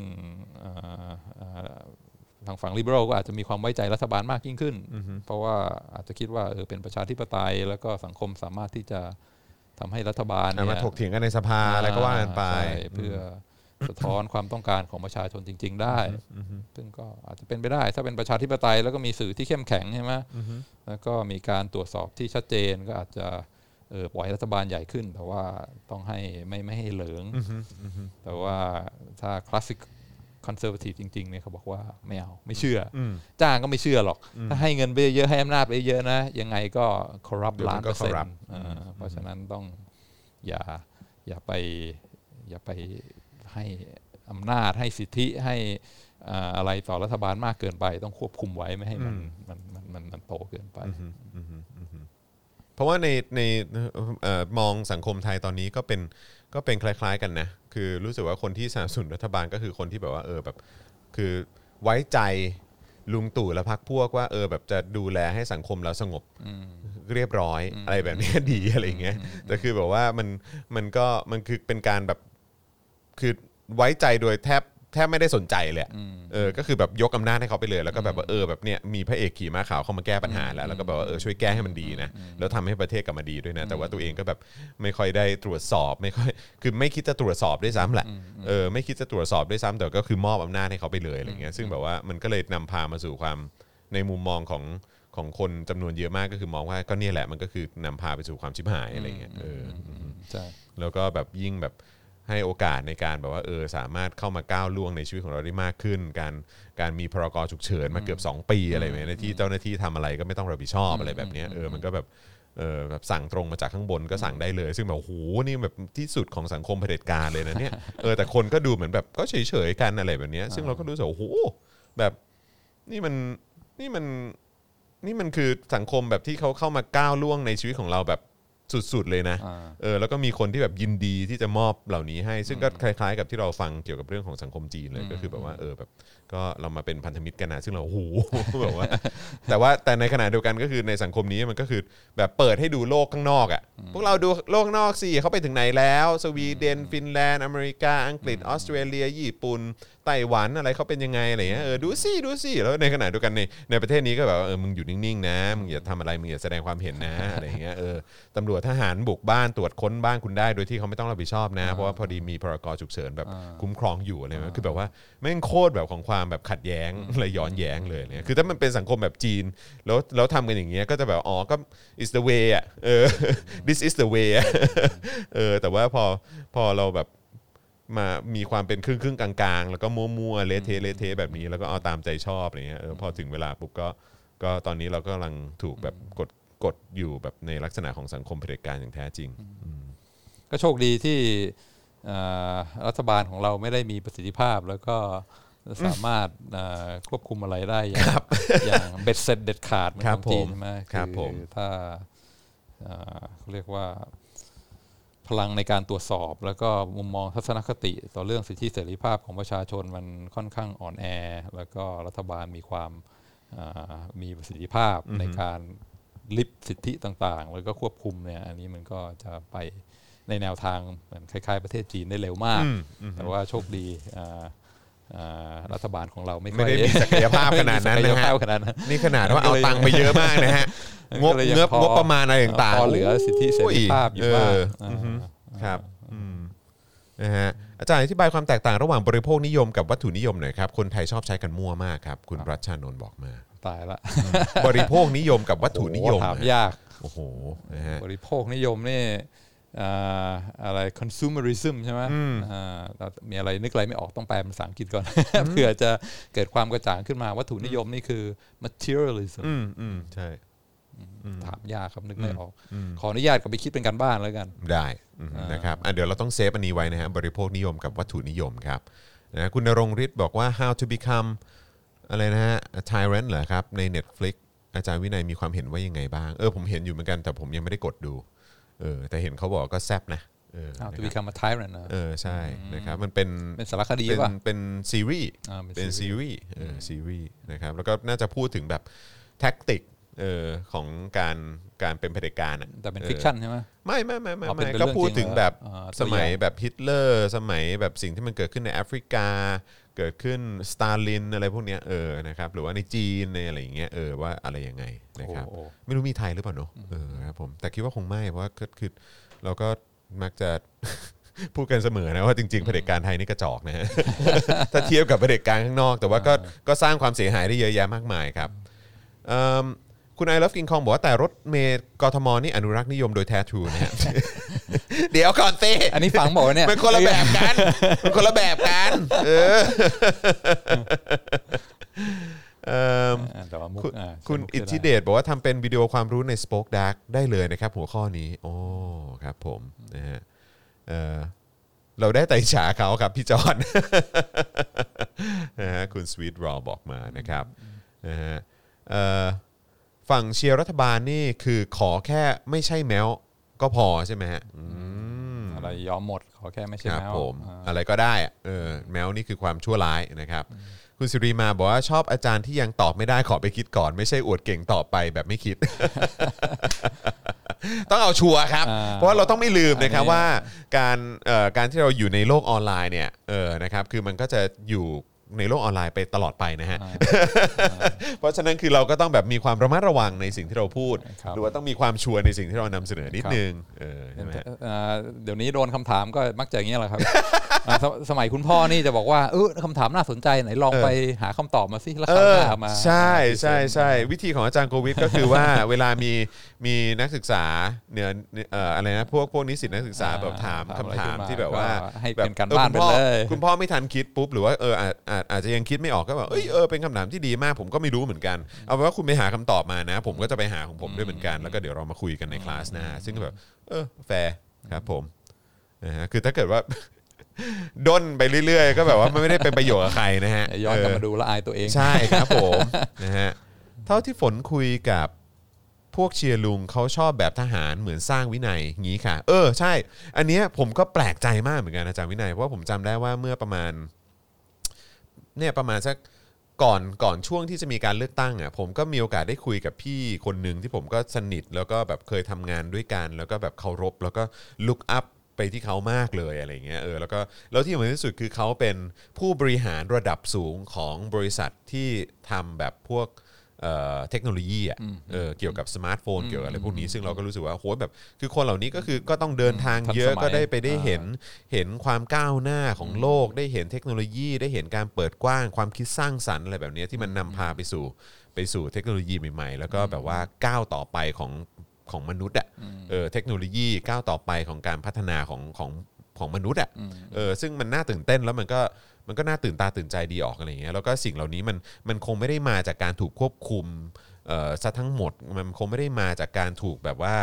ถูกตีกรอบซะทั้งหมดหรืออะไรแบบนี้คือมันก็ส่วนใหญ่มันก็มาจากสังคมที่มันเป็นประชาธิปไตยสังคมที่มันแบบมีความเปิดกว้างทางด้านความคิดและเทคโนโลยีใช่ไหมครับนะคือเราก็มักจะเห็นเทคโนโลยีเกิดขึ้นจากจากเหล่านี้ซะมากกว่าใช่แล้วก็เผด็จการก็ก๊อปใช่ก๊อปเอาไปใช้อาจจะโอเคก็มีบางทีพัฒนาให้มันดีขึ้นก็มีแต่ว่าท้ายสุดมันก็จะมีเทคโนโลยีใหม่ที่มาที่มาที่มา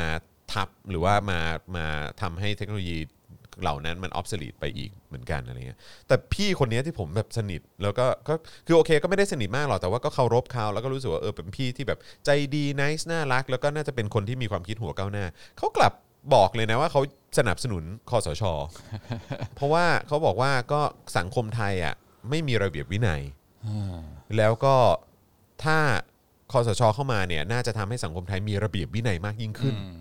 เออแล้วเราก็บอกโหแล้วพี่ก็โอเคกับการที่ ไม่สามารถตรวจสอบอะไรเขาได้เลยเนี่ยแล้วก็มอบอำนาจแบบแอบโซลูทให้เขาและเขาก็ไม่ต้องรับผิดชอบอะไรเลยเนี่ยนะเขาบอกเออตอนนี้สังคมไทยจำเป็น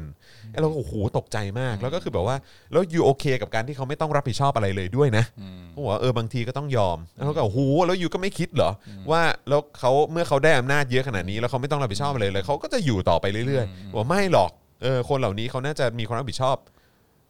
ในคำพูดตัวเองเลยนะเราเย็ดแบบว่าโหแบบว่าเราเหวอไปเลยครับเหวอไปเลยจริงๆฮะเหวอแบบเหวอเลยอ่ะแล้วก็ตกใจมากแล้วก็แบบว่าโอ้โหมันก็มีแนวคิดหรือทัศนคติแบบนี้แน่น่าจะเป็นคนที่บอกว่าก็ถูกต้องก็การจำกัดเวลาไม่ให้เด็กติดเกมมากเกินไปก็เป็นสิ่งที่ถูกต้องเพราะฉะนั้นรัฐบาลเข้ามาแล้วก็ออกกฎหมายอย่างนี้ก็ก็ถูกต้องไม่เห็นมีผลเสียอะไรเลยคุณจะไปโวยวายทำไมอยากให้เด็กติดเกมเหรอถ้าเด็กมีความรับผิดชอบสามารถคิดเองได้หรือครอบครัวดูแลเองได้เขาก็ไม่เดือดร้อนเพราะว่าเขาก็จะไม่ให้ลูกเล่นเกมมากกว่าวันละหนึ่งชั่วโมงอยู่แล้วเพราะฉะนั้นนโยบายเหล่านี้ก็คือเพื่อเพื่อช่วยครอบครัวที่ไม่สามารถที่จะขาดระเบียบวินัยเพราะฉะนั้นก็ก็มีแต่ผลดีไม่เห็นมีผลเสียก็ก็ก็คนนี้ก็อาจจะเป็นคนที่ตอบพูดไปในแนวนี้ใช่ไหมว่าใช่ใช่ใช่ใช่ซึ่งนโยบายหลายอย่างบางทีมันก็พูดให้พูดแต่แง่ดีได้เออใช่ใช่ใช่ใช่ใช่แต่ว่ามันมีอะไรที่มากกว่านั้นแล้วก็ถ้าไปดู Enemy of the State เนี่ยก็อาจจะมีความว่าเออไม่ใช่ไม่ใช่มีแต่ผลดีทุกอย่างนะระวังตัวให้ดีนะครับคุณรัชนนท์บอกว่าอยากรู้ว่าทำไมเผด็จการเนี่ยต้องเป็นทหารหรือต้องมีภาพลักษณ์ทหารเท่านั้นครับมันได้ต้นฉบับจากฟิวเรอร์ฟาชิสนะครับเหมือนมุสโสลินีกับฮิตเลอร์หรออ๋อครับผมนะก็คือจริงๆจริงๆผมว่ามันก็มีหลากหลายรูปแบบมีกลไกใช่ไหมมีกลไกในการควบคุมเออคือเออไอ้คำว่ากลไกในการควบคุมผมว่ามันก็เป็นคำที่น่าสนใจนะเพราะว่าก็คือแบบอย่างตอนของจีนเนี่ยคือที่เป็นพรรคคอมมิวนิสต์แบบพรรคเดียวเลยนะแบบว่าพรรคใหญ่พรรคเดียวเลยคือมันก็ไม่ได้เป็นทหารเนาะเออนะครับเขาก็มาจากความเออเขาเรียกว่าอะไรมีเป็นคอมมิวนิสต์อ่ะเออตั้งแต่ยุคสมัยเหมาแล้วอะไรเงี้ยเออมันก็มันก็น่าจะมีความแตกต่างกันไปแต่ว่าโอเคในที่เราเห็นกันมาอย่างกัดดาฟีอย่างแบบว่าประเทศในแอฟริกาอะไรแบบนี้หรือว่าประเทศในเซาท์อีสต์เอเชียเนี่ยเราก็จะเห็นแบบเป็นทหารเยอะเหมือนกันครับผมปิโนเช่ในชิลีอ่าใช่ใช่ใช่ใช่ในอเมริกาใต้ก็เยอะนะครับแต่ว่าก็ล่มสลายแล้วก็โดนย้อนหลังกันไปเยอะพอสมควรในเกาหลีใต้ก็เหมือนกันเกาหลีใต้ก็เผด็จการทหารเหมือนกันซึ่งตอนนี้ก็ขึ้นศาลกันไปเกือบหมดแล้วมั้งนะครับเออเมื่อกี้ก็บอกว่าให้ดูอะไรนะไทเรนใน Netflix ใช่ไหมเดี๋ยวจะไปดู แต่ว่าขอเล่าประสบการณ์ Netflix ของตัวเองมากเมื่อคืนทำไมดูอะไรไปเมื่อคืนแฟนชวนดูเรื่อง He's All That He's All That นี่มันหนังเก่าป่ะวะไม่อันนี้ใหม่เลยปีสองพันยี่สิบเอ็ดเลย He's All That เหรอขอเรื่องเรื่องไหนวะเป็นเป็นเป็นชิคฟลิกนะอ่าฮะคือมันจะมี She's All That อ๋อมัน She's All That เออไอ้ไอ้ไอ้อันอันที่เราได้ยินหรือคุ้นๆเนี่ยมันคือ She's All That แล้วตอนนี้นางเอกนี่รู้สึกว่าจะหายไปแล้วนะ She's All That นี่คือผู้ชายไปเปลี่ยนผู้หญิงใช่ไหมจากที่โกโก้ให้กลายเป็นป๊อปปูล่าใช่ไหมอ๋อ She's All That มันเฟรดดี้พรินซ์จูเนียร์จำได้ละปีเก้าสิบเก้าเอ่อหนึ่งพันเก้าร้อยเก้าสิบเก้าครับเออนะครับแล้วตอนนี้ He's All That นี่คือเป็น Gender Swap สองพันยี่สิบเอ็ดคือเป็น Gender Swap คือเอาเอาเอาธีมเก่ามาแต่ว่าเปลี่ยนอ๋อสลับกันเปลี่ยนบทบาทผู้ชายผู้หญิงอ่าอืมคือผู้หญิงเนี่ยเป็นอ่า Instagram Influencer ครับแล้วก็จะเห็นผู้ชายที่แบบว่าเฉยๆโคตรเป็นลูเซอร์อันป๊อปปูล่าในอันนี้ไฮสคูลนะคือม.หก นะแล้วก็จะเข้ามาเปลี่ยนเมคโอเวอร์ทำให้กลายเป็นคนที่ที่ป๊อปปูล่าให้เป็นพรอมคิงครับครับนี่คือเป็นก็เลยได้ดูชิคฟลิกเมื่อคืนแล้วเป็นไงแล้วเป็นไงประสบการณ์ที่อยากแชร์คืออะไรดีมากเลยคือเข้าใจแบบว่าเข้าใจคือผู้ชายผู้หญิงคิดไม่เหมือนกันหลายอย่างก็อย่างอย่างหนึ่งก็คือว่าผู้ชายเนี่ยตอนหลังเวลารู้ว่าที่ผู้หญิงเข้ามาตีสนิทด้วยมาดีด้วยเนี่ยเพราะว่าพนันกับเพื่อนไว้ว่าจะเปลี่ยนคนจากลูเซอร์คนนี้ให้กลายเป็นพรอมคิงเนี่ยก็พอรู้ความจริงขึ้นมาเนี่ยโหเฮิร์ตมากโกรธโกรธโกรธเสียความรู้สึกไงคือบอกเฮ้ยผู้ชายจริงๆมันจะซีเรียสขนาดนั้นเลยวะคือถ้าเป็นผมสมัยมัธยมนะแล้วก็มีสาวแบบฮอตๆสวยๆเข้ามาตีสนิทด้วยแล้วก็เข้ามาเปลี่ยนแปลงชีวิตเราจิจะแล้วก็แทะอังโน่นนี่นั่นนะแล้วก็เปลี่ยนให้เรากลายเป็นคนป๊อปเนี่ยสุดท้ายพอรู้ว่าเขาพนันกับเพื่อนไว้เปลี่ยนให้เรากลายเป็นพรอมคิงเนี่ยมันจะโกรธขนาดนั้นเลยวะคือว่าเฮ้ย enjoy the ride เออก็น่าสนใจนะจอนรู้สึกไหมหรือว่าไงเออกำลังคิดอยู่เหมือนกันว่าถ้าเกิดขึ้นกับกูจะเป็นไงวะนี่คือแบบอยู่ๆมีผู้หญิงแบบฮอตๆเข้ามาแบบว่ามาโอ้โหแตะอังมาลวนลามแล้วก็มาทำตัดผมให้เปลี่ยนชุดให้อะไรเงี้ยแล้วก็สุดท้ายแบบฮอตขึ้นมาใครๆก็ชอบแต่รู้ว่าอ๋อเพราะเขาพนันกับเพื่อนไว้เนี่ยจอนจะแบบว่าเฮิร์ตไม่หรือว่าแต่ว่ามันมันจะเฮิร์ตไหมถ้าเกิดว่าสมมติว่าจริงๆเราเราก็ชอบคนนั้นด้วยเหมือนกันน่ะคือชอบสาวฮอตคนนั้นด้วยเหมือนกันแล้วอ้าวกลายเป็นว่าเออเรานึกว่าเขาเข้ามาเพราะเขาก็แบบเขาชอบเราจริงๆอะไรเงี้ยแต่คือแบบจริงๆแล้วก็คือแบบมาเพราะแค่พนันน่ะเพราะว่าเขาใช้พอดเก่าด้วยป่ะเออพอดพอดของของในยุคสมัยนั้นน่ะเออของยุคโน้นน่ะมันยี่สิบปีแล้วไงใช่เพราะว่าเพราะว่าคือเรารู้สึกว่าไอ้ถ้าสมัยนี้เรายิ่งเป็นผู้ชายด้วยมันอาจจะไม่คิดอะไรเยอะใช่มั้ยไม่คิดอะไรเยอะเออใช่ๆเพราะปกติเท่าที่เห็นคือผู้ชายจะแบบว่าอ๋อฉันได้แล้วนี่เออก็ดีแล้วเลยคือผู้ชายจะไม่ค่อยคิดมากไงใช่เออผู้ชายจะผู้ชายจะไม่ได้คิดเยอะแต่ว่าถ้าเกิดว่าเหตุการณ์แบบนี้เกิดขึ้นกับสุภาพสตรีเนี่ยในยุคนั้นด้วยนะแล้วในยุคนั้นด้วยปีหนึ่งพันเก้าร้อยเก้าสิบเก้าอ่ะเออใช่มั้ยคือในยุคนี้ก็คือสุภาพสตรีเนี่ยก็อาจจะเอาคืนอ่าเออหรือว่าแบบก็อาจจะแบบว่าอาจจะไม่ใช่แบบผู้แพ้อ่ะอาจจะเป็นผู้แก้แค้นอาจจะแล้วก็เผลอๆอาจจะแบบโดนแบบประนามในโลกโซเชียลก็ได้เลยว่ามึงทำมันอย่างเงี้ยเอออะไรคือก็เลยไม่รู้นะก็เลยไม่รู้คือหรือบริบทในยุคสมัยมันแบบต่างกันก็ไม่รู้เหมือนกันผมก็ไม่ชัวร์เหมือนกันโอ้โหผู้ชายได้เลยตั้งเยอะใช่ไหมมีคนมา follow เป็นแสนแล้วก็ได้แบบว่าโหควงสาวฮอตๆแล้วก็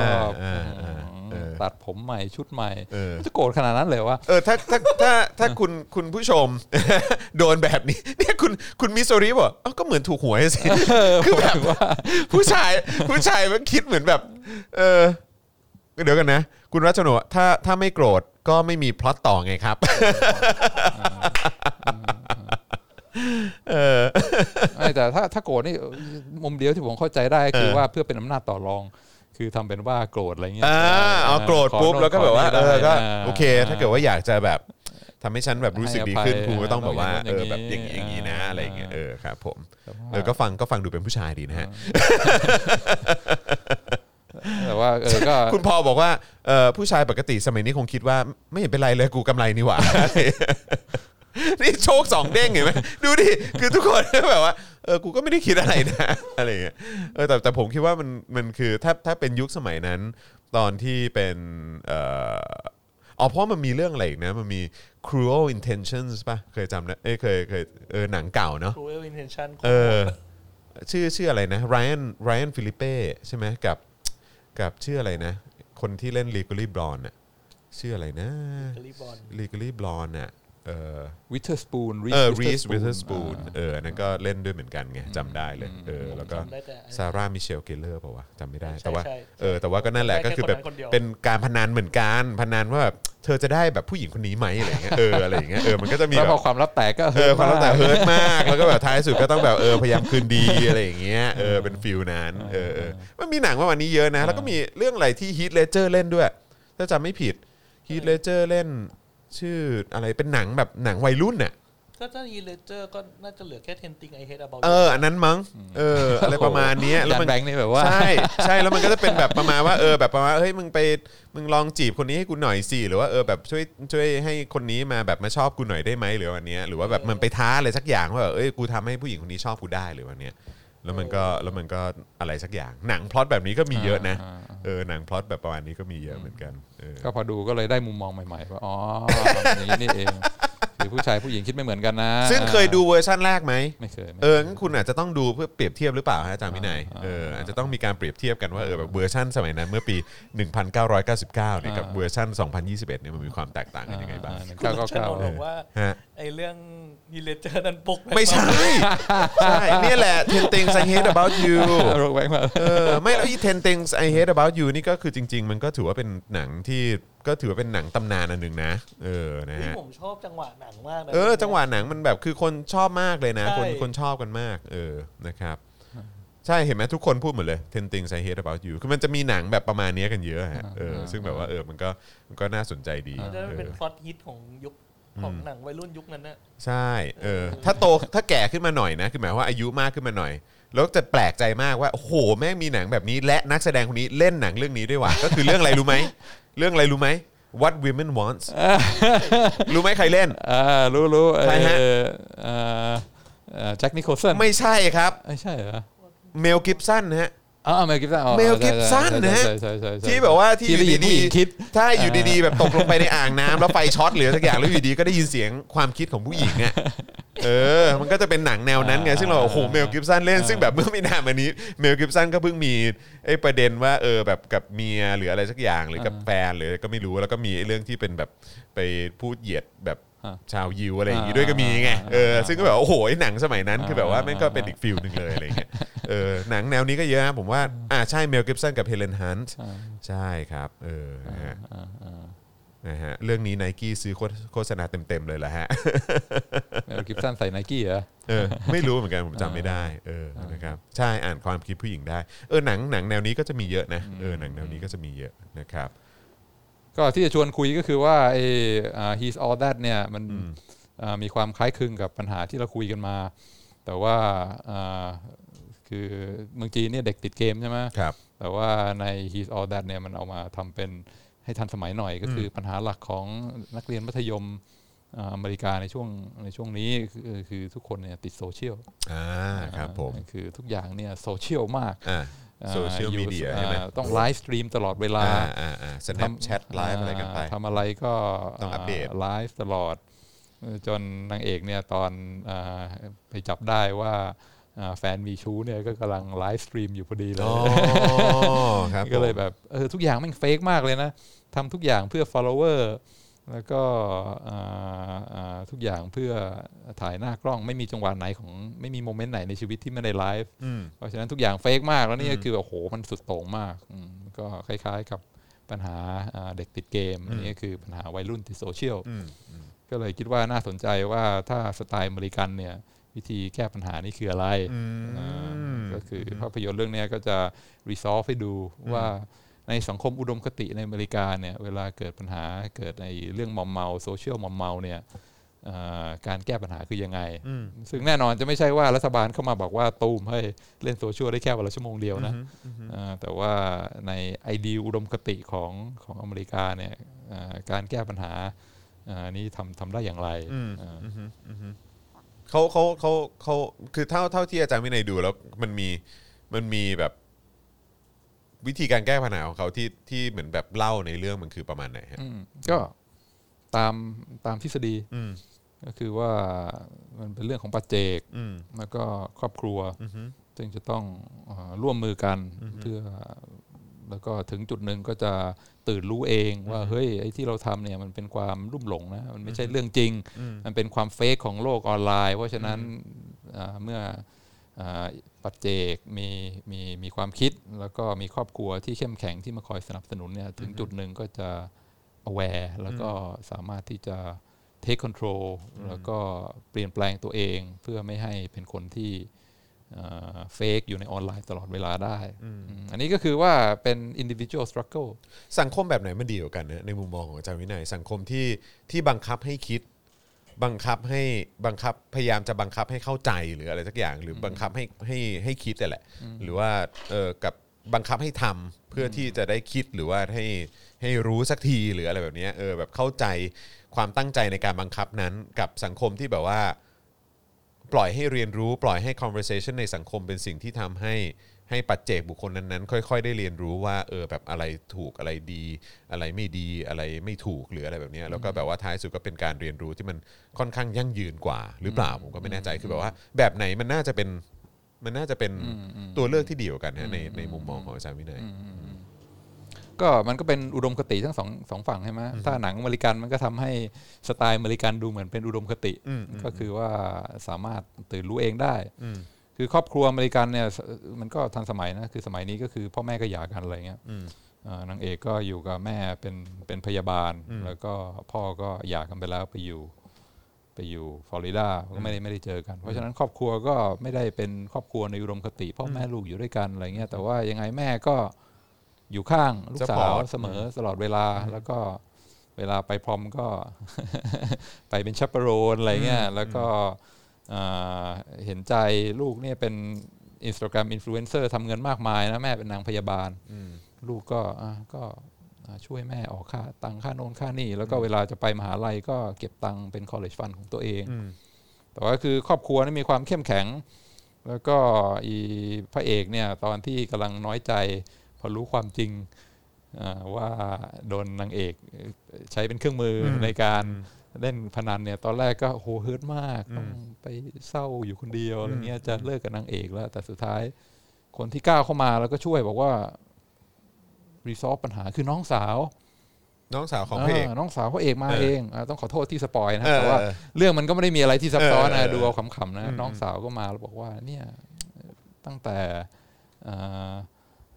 ตั้งแต่คุณแม่ตายเนี่ยเห็นแต่คุณเนี่ยเศร้าแล้วก็ไม่เคยมีความสุขเลยเนี่ยเพิ่งเห็นเริ่มกลับมาเป็นตัวเองมีชีวิตชีวามีความสุขอีกครั้งหนึ่งตอนได้มารู้จักกับผู้หญิงคนนี้แหละเพราะฉะนั้นอย่านะอย่า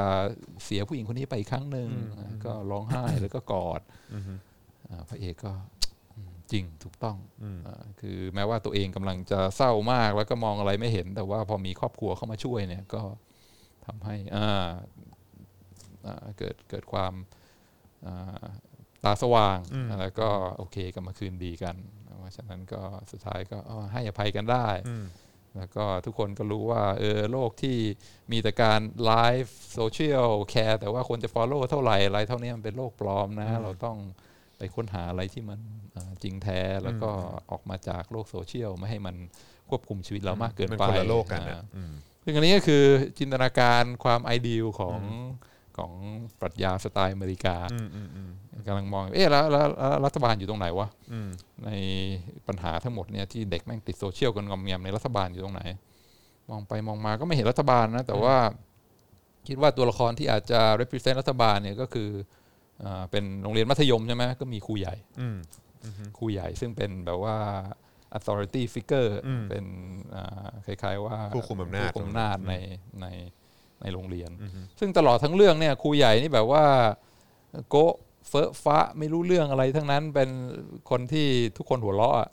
คือเด็กเขาพูดกันเรื่องไลฟ์เรื่องสับ Instagram เรื่องอะไรต่ออะไรครูใหญ่ก็ไม่รู้เรื่องเอออะไรเงี้ยประกาศอะไรออกทางทำไมกูคุ้นจังวะแบบนี้ คือประกาศอะไรออกทางไอ้ไมโครโฟนก็พูดอะไรไม่รู้แบบว่าขำๆโก๊ะๆใช้ศัพท์ผิดๆไม่เข้าใจวัยรุ่นอะไรเงี้ยตอนงานพรอมก็เป็นคนที่แบบ no one take seriously ก็คือเป็นเอออยู่ในสถานภาพที่มีอำนาจแหละแต่จริงๆมันก็ไม่ได้เรื่องไม่ไม่รู้เรื่องไม่อะไรทั้งหลายแต่ก็แบบน่ารักน่ารักกันนะก็ขำๆแล้วก็ก็พยายามจะเข้าใจวัยรุ่นนะแต่ก็ก็ไม่สามารถที่จะช่วยอะไรได้ก็คือเออนั่นก็อาจจะเป็นมุมมองของของสังคมอเมริกาต่อ authority ก็คือมันก็อยู่ห่างๆก็คือพวกครูใหญ่ซึ่งก็อยู่ในโลกอีกโลกนึงแล้วก็ตามใครไม่ทันแล้วก็ไม่มีใคร take you seriously ตราบใดที่คุณไม่พยายามเข้ามาบังคับมาวุ่นวายกับชีวิตคนอื่นมากเขาก็จะมองคุณด้วยความขำๆตลกๆแล้วก็เวลาพูดอะไรผิดๆเขาก็หัวเราะแค่นั้นเองแต่ว่าไม่ต้องเข้ามายุ่งไม่ต้องเข้ามาเสือกไม่ต้องพยายามมาแก้ปัญหาชีวิตที่คนอื่นนะอย่ามามาบังคับมาจุนจ้าอะไรคนอื่นก็ก็รัฐบาลก็อยู่ไปปล่อยให้ปัจเจกกับครอบครัวเนี่ยเขาแก้ปัญหาเขาเองได้ซึ่งมันก็มันเป็นโลกอุดมอุดมคติใช่ไหมมันก็ไม่ได้เป็นอย่างนั้นตลอดเวลาครอบครัวพังๆก็มีเยอะปัจเจกที่ไม่สามารถตัดสินใจแล้วก็ดูแลตัวเองได้ก็มีมากเหมือนกันก็ก็หนังฮอลลีวูดมันก็ทำให้มุมของอเมริกาดูดีกว่าที่อาจจะเป็นจริงก็น่าสนใจดีเหมือนกันนะครับนะฮะคุณพระนวันบอกว่าเลิกงานทานอาจารย์วินัยไลฟ์เป็นครั้งแรกเติมเงินให้อะไรนะหนึ่งร้อยสิบสองอ๋อของแคนาดาแหละโอ้โหขอบคุณนะครับแคนาดาตอนนี้ก็เท่าไหร่นะเย็นมืดใช่ไหมครับตอนนี้น่าจะค่ำแล้วนะกลางคืนครับผมนะฮะเอ่อ Rambo โหดดีทุกภาคยกเว้น Rambo ภาคอีสานวันก่อนวันก่อนก็พอดีมีคลิปอันนี้ออกมามีคลิปที่ใน Twitter มีเป็นแบบเหมือนผมไม่แน่ใจว่าเป็นสื่อหรือเป็นนักวิชาการเขาก็บอกว่าเออมันก็น่าสนใจนะตรงที่ว่าตรงที่ว่าคือในหนัง Rambo ภาคสามเนี่ยมันเป็นเหตุการณ์ที่เกิดขึ้นในอัฟกานิสถานใช่ไหมฮะที่ Rambo จะต้องไปช่วยพวกมูจาฮิดีนมั้งเออในการสู้กับโซเวียตเออในการสู้กับโซเวียตที่แบบว่าเขาเข้ามา occupy occupy เอ่อไอ้ตัวอัฟกานิสถานแล้วมันก็จะมีเป็นโมโนโลกของตัวเอ่อทหารที่เป็นเหมือนแบบเหมือนผู้บังคับบัญชาของ Rambo อ่ะเออที่เป็นทหารแก่ๆหน่อยที่เป็นแบบเหมือนผู้บังคับบัญชาแล้วก็แบบเข้าไปในพื้นที่นะแล้วก็โดนจับได้แล้วก็แบบว่าเป็นโมโนโลกแบบว่าเหมือนแบบ ไอ้ทหารคนนี้ก็พูดถึงแบบเนี่ยคุณไปกดขี่เขาคุณไปนั่นไปนี่เขาคุณไปทำอะไรเขาอะไรเงี้ยเออแล้วคุณคิดว่าคุณจะไปแล้วคุณคิดว่าเขาจะยอมเหรออะไรเงี้ยเขาแบบว่าเป็นชนชาติที่แบบว่าแบบนี่เขาไม่เคยยอมแพ้ไม่เคยอะไรใครอยู่แล้วเขาบอกว่าเราเนี่ยอันนี้คือเลคเชอร์รัสเซียเลคเชอร์รัสเซียเลคเชอร์รัสเซียแล้วก็บอกว่าเราเนี่ยเจอเรารู้เพราะเราเจอเวียดนามมาแล้วเออแล้วคราวนี้ก็จะเป็นเวียดนามของคุณเออเข้าใจว่าคือมันก็พูดในลักษณะนั้นแล้วก็พูดเหมือนแบบว่าโอ้ทหารนี่ก็รู้สึกผิดกับแบบว่าไอ้สิ่งที่เคยเกิดขึ้นในเวียดนามมันเป็นก้าวที่พลาดมากแล้วก็เราไปทำอะไรเขาแล้วแล้วเราก็แพ้แล้วเนี่ยมันก็จะโดนเหมือนกันเหมือนกับเราเหมือนกันที่เราก็แพ้เหมือนกันแล้ว this is your Vietnam อะไรเงี้ยโคตรเข้ากับสถานการณ์ปัจจุบันเออแล้วก็มีแล้วก็มีเอกสารที่ออกมาณเวลานั้นเหมือนกันที่เอกสารเข้าใจว่าหรือว่าเป็นการให้สัมภาษณ์หรือว่าเป็นการพูดในคณะกรรมาธิการในในยุคสมัยนั้นนะครับตอนช่วงที่โซเวียตหรือว่าที่รัสเซียเข้าไปในอัฟกานิสถานเนี่ยเราก็แบบว่าเป็นเหมือนอารมณ์น่าจะเป็นแบบเหมือนคล้ายๆรัฐมนตรีความมั่นคงหรืออะไรประมาณนี้ผมจำไม่ได้แล้วก็คือแบบเขาก็เขาก็ให้สัมภาษณ์หรือว่าพูดในคณะกรรมาธิการแล้วมันมีเอกสารออกมาบอกว่าเออแบบว่า this is the chanceในการที่เราอ่ะคือแบบว่าเหมือนแบบจะซัพพลายพวกอาวุธอะไรต่างๆให้กับแบบมูจาฮิดีนหรืออะไรต่างๆเหล่านี้เออให้สู้กับทางโซเวียต เพื่อที่ว่า เพื่อที่ว่าโซเวียตเองก็จะได้เจอเวียดนาม จะได้หน้าแตกเหมือนเราบ้างหน้าแตกเหมือนเราบ้างซึ่งเราก็แบบไอ้เหี้ยมีงี้ได้เหรอวะเออแล้วก็พอเรามาติดตามข่าวอีกทีนึงก็คือตอนนี้อเมริกาก็อเมริกาก็กำลังถอนกำลังออกจากอัฟกานิสถานใช่ไหมฮะครับผมเศร้ามากเศร้ามากโหต้องกลับไปดู Lambo สามใช่ไหมใช่ Lambo สาม Lambo สามเออเลคเชอร์รัสเซียเลคเชอร์รัสเซียครับเลคเชอร์รัสเซียแล้วก็โอ้โหแม่งเพราะอันนั้นคือกำลังพูดถึงแบบหนัง propaganda ที่ที่ออกมาในยุคนั้นด้วยเหมือนกันไงเออใช่ไหมก็ก็พูดถึง เหตุการณ์อะไรประมาณนี้ด้วยซึ่งก็มองกันว่าแบบหนัง Rambo จริงๆมันก็คือหนัง propaganda แหละเออเป็นฟิวนั้นรักชาติรักชาติจริงๆถ้าพูดเรื่องหนังนี่จริงๆควรจะเชิญอาจารย์จานิสมาคุยด้วยนะฮะนะครับในฐานะที่เป็นอาจารย์ทางด้านการวิจารณ์ภาพยนตร์นะครับนะก็ก็น่าจะน่าสนใจดีเหมือนกันจำได้หมดใครเคยเล่นอะไรบ้างใช่ครับใช่ครับเอ่อ Rambo โหดดีทุกภาคอ๋อใช่อ๋อนี่พูดละเอ่อก็ท่านอยู่ทักษิณหมายว่าโยงเข้านี่ขนาดพูดไกลๆแล้วเนี่ยพอพูดพอพูดลัมโบ้ปุ๊บนี่คือมาแบบว่าลัมโบ้อีสานกันหมดเลยนะเนี่ยคือก็ไม่เข้าใจว่าได้ได้ฉายานี้มาได้ยังไงเพราะทรงนี่ไม่เหมือนกันเลยนะฮะทรงไม่เหมือนกันเลยทรงผมยังไม่เหมือนเลยเอางี้ดีกว่าเออนะครับนี่ยังไม่ได้พูดถึงทรงแบบนะฮะเออบวกหนึ่งครับคุยเรื่องหนังอ๋อครับผมนะฮะLambo ภาคแรกนี่ก็ไม่นะครับด่าทหารด้วยซ้ำเออไม่ก็คือโอ้แต่ Lambo ภาคแรกนี่คือมันตัดต่อมาเยอะนะฮะแล้วก็คือ Lambo ภาคแรกนี่คือแบบหนังคือตัวซิลเวสเตอร์สตาโลนเองก็บอกว่าที่หนังมันดีได้เนี่ยเพราะว่ามันแทบไม่ได้พูดเลยทั้งเรื่อง คือมันบอกว่าหนังมันดีได้เนี่ยเพราะเพราะมันตัดไดอะล็อกออกหมดเลยเพราะว่ามันอ่านสคริปต์ตอนทีแรกแล้วก็แบบพอถ่ายกันไปแล้วก็แบบไม่เวิร์กว่ะมึงจะให้กูพูดแบบอะไรก็ไม่รู้คือแบบว่านั่งทำหน้าเบ้ๆแล้วก็เอาโคลนแป้งป้ายหน้าแค่นั้นก็พอมั้งอะไรอย่างเงี้ยแล้วคือพอทำออกมาแล้วก็เออมันก็เลยดังไงพอแม่งแทบไม่ได้พูดทั้งเรื่องอ่ะรู้สึกเหมือนจะพูดแค่ตอนท้ายอะไรแบบนี้ที่แบบว่าแบบแม่งกูแม่งโดนอย่างงี้กูแม่งแบบว่าเข้าใจไหมอ่ะเออแบบว่ากูจึงเจออะไรมาบ้างเอออะไรอย่างเงี้ยแล้วกูโดนกระทำเอออะไรอย่างเงี้ยเออก็จะเป็นแบบเสียงแบบ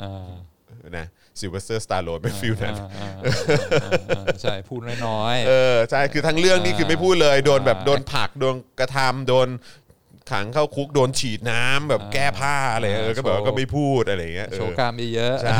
นะครับแล้วพอตอนท้ายก็ค่อยแบบกูแม่งโดนแบบนี้เอออะไรเงี้ยเออเป็นฟิลนั้นนะครับ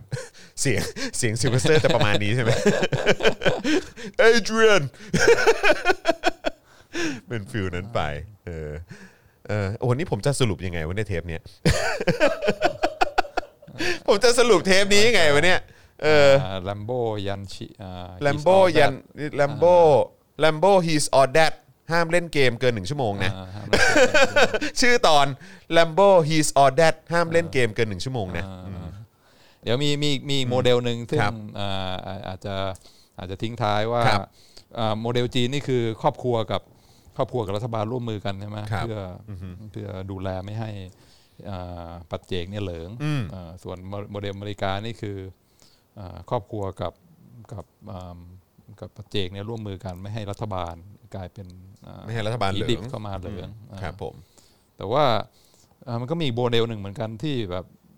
คือจีนเนี่ยไม่ไว้ใจปัจเจกอเมริกาไม่ไว้ใจรัฐบาลแต่ว่าทุกคนนี่เหมือนไว้ใจครอบครัวหมดอืมอือฮึคือครอบครัวจะอยู่ฝั่งไหนครอบครัวจะอยู่ฝั่งปัจเจกเหมือนอเมริกาหรือครอบครัวจะอยู่ฝั่งรัฐบาลเหมือนจีนใช่มั้ยเอ่อมีโมเดลไหนมั้ยที่แบบว่าไม่ไว้ใจครอบครัวแต่แต่บางทีเดี๋ยวก่อนนะคือขอขอย้อนกลับนิดนึงก็ไม่รู้ว่าเราจะฟันธงได้หรือเปล่าว่าคืออย่างครอบครัวในจีนแบบไว้ใจรัฐบาลขนาดนั้นนะหรือแบบโดนบังคับให้ไว้ใจหรือเปล่าก็ไม่รู้เหมือนกัน anyway เออคือโมเดลอะไรนะฮะเออคำถามเมื่อกี้ก็คืออะไรนะมีมีโมเดลไหนที่ก็คืออ๋อว่าไว้ใจครอบครัวอ่าสองอันที่ผ่านมาแบบว่าไม่ไว้ใจไม่ไว้ใจปัจเจกหรือไม่ไว้ใจรัฐบาลอ่ามันก็เหลืออีกโมเดลนึงใช่ไหมคืออันแรกเนี่ยของจีนเนี่ยครอบครัวจับคู่กับกับรัฐบาลใช่ครับของอเมริกานี่คือครอบครัวจับมือกับปัจเจกอ่าครับผมเพราะว่าอีกโมเดลหนึ่งก็คือที่พูดได้ก็อย่างที่บอกว่าเฮ้ยต้องระวังครอบครัวให้ดีนะเพราะครอบครัวเนี่ยมันก็ไม่ใช่อะไรที่สวยงามความรักความอบอุ่นเสมอไปอะไรดักดักค่านิยมที่ไม่ค่อยไม่ค่อยทันสมัยก้าวหน้าเท่าไหร่การกดขี่ข่มเหงอะไรหลายอย่างก็มาจากครอบครัวเหมือนกันเช่นใช่ไหมอาจารย์วัฒนาก็พูดบ่อยว่าครอบครัวจีนเนี่ยมีปัญหาเยอะเหมือนกันในแง่ว่าความเท่าเทียมของผู้ชายผู้หญิงหรือไม่ทัศนคติอะไรทั้งหลายเกี่ยวกับว่าความไม่เท่าเทียมเราต้องเกลียดพวกโน้นเราต้องสนับสนุนพวกนี้อะไรทั้งหลายบางทีไอ้ค่านิยมที่มันมืดๆซึ่งเราอยากจะ ทิ้งมันไว้ข้างหลังเนี่ยมันก็โดนเก็บไว้ในครอบครัวเหมือนกันเช่นว่าต้องเรื่องเรื่องเพศเรื่องสิทธิของเด็กอะไรเงี้ยอย่างที่จอนบอกว่าการใช้ความรุนแรงในครอบครัวหลายครั้งมันก็มันก็เกิดมาจากครอบครัวเหมือนกันคือผู้ชายพ่อใช้ความรุนแรงกับลูกหรือว่ามีการ abuse อะไรต่างๆเพราะฉะนั้นครอบครัวนี่ก็เป็นอะไรที่บางครั้งก็ต้องระมัดระวังเหมือนกันเพราะฉะนั้นก็อาจจะมีความเป็นไปได้เหมือนกันว่าสังคมสมัยใหม่ที่ก้าวหน้าจริงๆแล้วในบทบาทของครอบครัวต้องลดลงแล้วก็ปัจเจกกับรัฐบาลเนี่ยต้องรวมเป็นพันธมิตรกันอ๋อคราวนี้ก็คือหมายว่าจากเดิมเป็นครอบครัวเป็นพันธมิตรกับรัฐบาลแบบจีนใช่ไหมฮะแล้วก็ของสหรัฐที่เท่าที่เราเห็นเป็นภาพกว้างๆเนี่ยก็คือแบบเป็นเหมือนบอกว่าครอบครัวกับปัจเจกจับมือกันแต่อันนี้คือแบบเป็นเป็นอีกมุมนึงที่เราเราอาจจะไม่ได้คิดถึงก็คือว่าเราปัจเจกจับมือกับรัฐบาลจะเป็นยังไงเพื่อลดบทบาทของครอบครัวระวังครอบครัวไว้นะเพราะครอบครัวเนี่ยมันจะมีค่านิยมอะไรที่ใช่ไหมว่าความเท่าเทียมของชายหญิงเรื่องสิทธิเสรีภาพอะไรซึ่งบางทีในครอบครัวเนี่ยมันจะมันจะดาร์กอยู่เพราะฉะนั้นโมเดลนี้ก็จะบอกว่าต้องลดบทบาทครอบครัวให้มากเรื่องต้องต้องอย่าให้อย่าให้ภรรยาต้องพึ่งพาสามีต้องอย่าอย่าให้ลูกต้องพึ่งพาพ่อแม่มากเกินไปอันนี้ต้องเป็นพันธมิตรระหว่างปัจเจกบุคคลกับกับรัฐบาลคือถ้าการมีดำรงชีวิตอยู่ได้เนี่ยลูกไม่ต้องพึ่งพาพ่อแม่ก็คือว่ามีมีรัฐคอยบริการให้มีรัฐสวัสดิการสามารถที่จะไปโรงเรียนเรียนฟรีได้ถ้าป่วยก็เข้าโรงพยาบาลได้ใช่ฟรีไม่ต้องจ่ายการศึกษาอะไรก็รัฐบาลเป็นผู้ออกให้ในขณะเดียวกันพ่อแม่ก็เวลาแก่เฒ่าไปก็ไม่ต้องพึ่งพาไม่ต้องพึ่งพาลูกเหมือนกันคือบางทีพ่อแม่ก็เวลาแก่ไม่มีรายได้ก็ต้องพึ่งพาลูกให้มาคอยเลี้ยงดูใช่ไหมแต่ว่าต่อไปก็ไม่ละก็คือแก่เฒ่าก็รัฐบาลเป็นผู้ดูแลมีเงินสนับสนุนหลัง retirement แล้วก็การรักษาพยาบาลอะไรก็ดูแลรักษาโดยรัฐเพราะฉะนั้นพอเรื่องสุขภาพเรื่องการศึกษาเรื่องเวลาตกงานเรื่องเวลาเกษียณอายุแก่ไม่มีงานทำเนี่ยไม่ต้องพึ่งครอบครัวแล้วต่อไปก็เป็นพันธมิตรกันระหว่างปัจเจกกับรัฐบาลยังไงปัจเจกก็จ่ายภาษีรัฐบาลแล้วก็มีความเชื่อมั่นว่ารัฐบาลเนี่ยจะเป็นผู้ดูแลเราส่วนครอบครัวก็ไม่ไม่จำเป็นต้องต้องพึ่งพาอาศัยมากเกินไปแล้วแล้วก็อันนี้ก็คือวิธีที่จะทำให้ปัจเจกเนี่ยเกิดความฟรีก็เราจะบอกว่าเออมันมันมันเป็นการส่งเสริมความเป็นอิสระมากยิ่งขึ้นให้กับแต่ละตัวปัจเจกหรือเปล่าแต่ละปัจเจกแต่ละคนหรือเปล่าอะไรเงี้ยคือมันมันส่งเสริมตรงพาร์ทนั้นมากยิ่งขึ้นไหมฮะก็คือ ไม่ต้องฟังพ่อแม่บอกให้บอกว่าห้ามทำอย่างโน้นห้ามทำอย่างนี้ก็ไม่เกี่ยวไอเป็น individual แล้วก็สามารถอยู่ได้โดยไม่ต้องพึ่งซึ่งซึ่งไอเดียนั้นก็น่าสนใจนะเพราะว่าก็คือการที่การที่เพราะผมเองก็มีความรู้สึกมาตลอดเหมือนกันว่าเฮ้ยจริงๆแล้วการที่เรามีลูกเนี่ยแล้วแบบลูกลูกต้องมากราบเราอะกราบเท้าเราหรือว่าต้องมาแบบนู่นนั่นนี่เราเพื่อแบบว่าโอ้ยแบบว่าขอบคุณที่แบบเขาเรียกเลี้ยงดูเรามาหรืออะไรแบบนี้คือคือในมุมผมผมกลับมีความรู้สึกว่าจริงๆแล้วเราควรจะเราควรจะต้องเป็นคนไหว้ลูกมากกว่านะเข้าใจปะเพราะเราเพราะเราเอาเขาเข้ามาในโลกเนี่ยคือเขาคือเรายัดเยียดเขาเข้ามาในโลกเนี่ยซึ่งก็เต็มไปด้วยเรื่องเลวร้ายเยอะแยะมากมายแล้วก็โอเคมันก็มีเรื่องดีอยู่แน่นอนแหละเออแต่ว่าเขาก็ต้องมาเผชิญกับสิ่งที่เขาไม่ได้เรียกร้องแต่มาเผชิญอ่ะเออแต่เรายัดเยียดเขาเข้ามาในโลกเนี่ยเออแล้วก็เลยมีความรู้สึกว่าเออแบบบางทีเราเราการที่เขาจะมีอิสระเสรีภาพในการเลือกว่าเขาอยากจะทำอะไรกับชีวิตเขาอ่ะหรือว่าเขาอยากมีชีวิตอย่างไรอ่ะจริงๆเขาก็สมควรได้รับนะ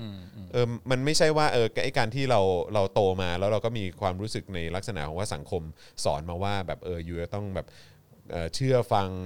กตัญญูหรือว่าแบบเออแบบว่าห้ามเถียงหรือว่าเออแบบทุกคำพูดของผู้ใหญ่ของคนที่เกิดมาก่อนนี่มันแบบว่ามันอาบน้ำร้อนมาก่อนก็แบบว่าเป๊ะถูกต้องกว่านี่นะแต่ว่าเออไอเดียนี้มันก็น่าสนใจเพราะมันเป็นการส่งเสริมให้แต่ละบุคคลที่จริงๆแล้วคือเกิดมาบนโลกนี้คืออยู่สามารถแบบ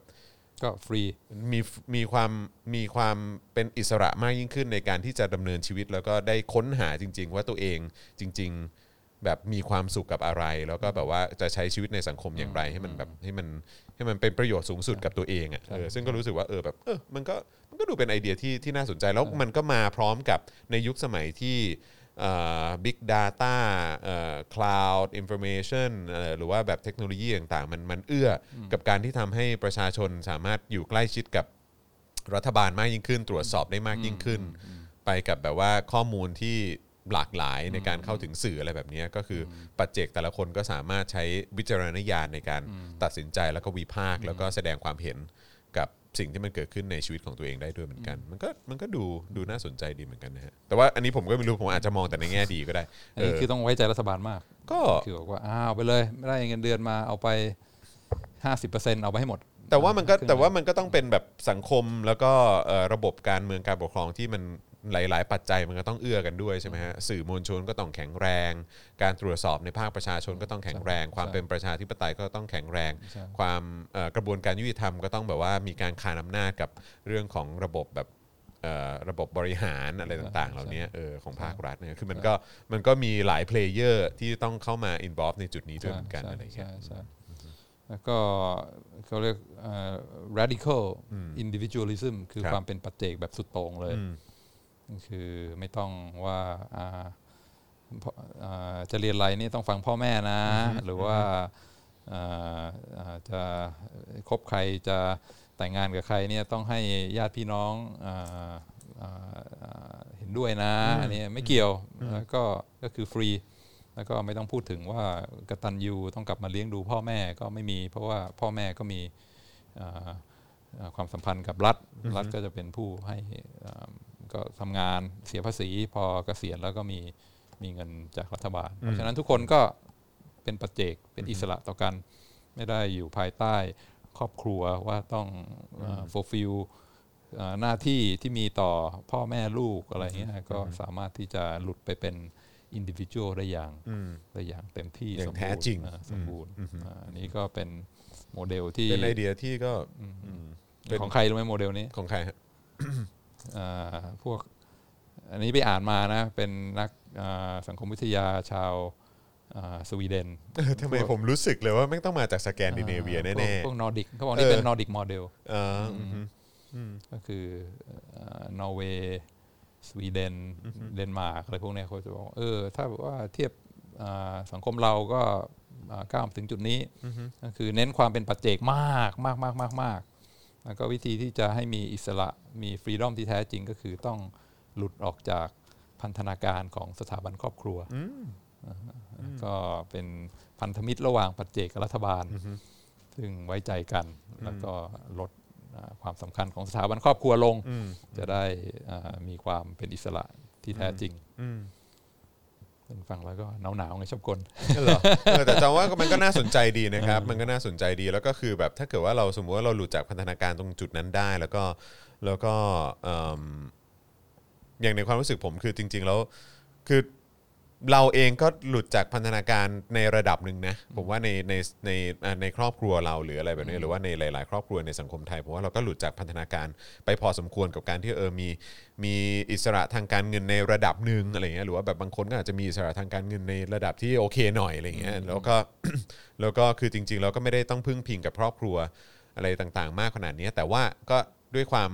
ความรู้สึกอะไรสักอย่างความผูกพันความบอนดิ้งอะไรแบบนี้มันก็ไม่ได้แบบถูกตัดขาดไปซะทีเดียวอะไรเงี้ยมันก็ยังมีความใกล้ชิดมันก็ยังมีความเข้าใจกันมากยิ่งขึ้นในสิ่งที่คนรุ่นก่อนจะต้อง struggle มาอะไรเงี้ยเออแล้วก็คือแบบว่าเออก็แม้ว่าเราจะไม่ได้พึ่งพากันแม้ว่าอะไรก็ตามแต่ความรู้สึกความผูกพันมันก็ยังมันก็ยังคงแน่นแฟ้นได้ด้วยเหมือนกันมันคงไม่ได้แบบถึงขั้นว่าเป็นปัจเจกมากจนแบบว่าโอ้แบบโอเคถึงเวลาปุ๊บแล้วก็ต่างคนต่างอยู่ไปเลยแล้วก็ไม่ได้ยุ่งกันอีกจังก็คิดว่าเออมันคงไม่ใช่ไปถึงขั้นนั้นมากแต่ว่าความสมัครใจใช่ไหมอยากไปหาคือด้วยความสมัครใจไม่ใช่เพราะรัฐบาลบอกใช่ใช่ใช่ใช่แล้วก็แล้วก็อีกอย่างคือสังคมเขาก็น่าจะทำได้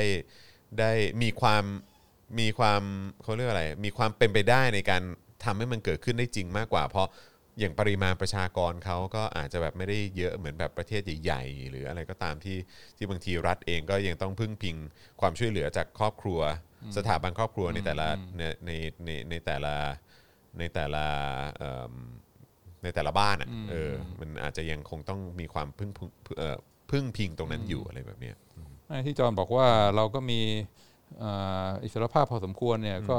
คนคนส่วนใหญ่ไม่ได้เป็นอย่างนั้นใช่ไหมเพราะว่าราคาที่ดินราคาบ้านอะไรมันก็แพงมากแล้วก็ คนวัยทำงานส่วนใหญ่ก็ยังต้องพึ่งพาครอบครัวใช่คนนี้ยังอยู่กับอยู่กับที่บ้านที่บ้านแล้วก็การตัดสินใจอะไรทั้งหลายแล้วก็พอตายไปมรดกจะเป็นของใครอะไรพวกนี้ซึ่งบางทีปัจเจกกับครอบครัวมันยังติดกันไม่สามารถหลุดออกมาเป็นอิสรภาพได้อย่างเต็มที่ใช่ใช่ซึ่งก็มันก็มีมันก็มีหลายเขาเรียกอะไรอ่ะหลายมีก็กลับไปใช้คำว่าปัจจัยมีปัจจัยหลายอย่างก็คือสภาพเศรษฐกิจสภาพสังคมเป็นยังไงอะไรเงี้ยเออพวกนี้มันก็เป็นเป็นเรื่องที่เป็นเรื่องที่มีผลมากๆกับแต่ละสังคมนะแต่ว่าก็ก็พอฟังดูแล้วโอ้แบบอย่างสวีเดนก็ทำอย่างนั้นเออประเทศใน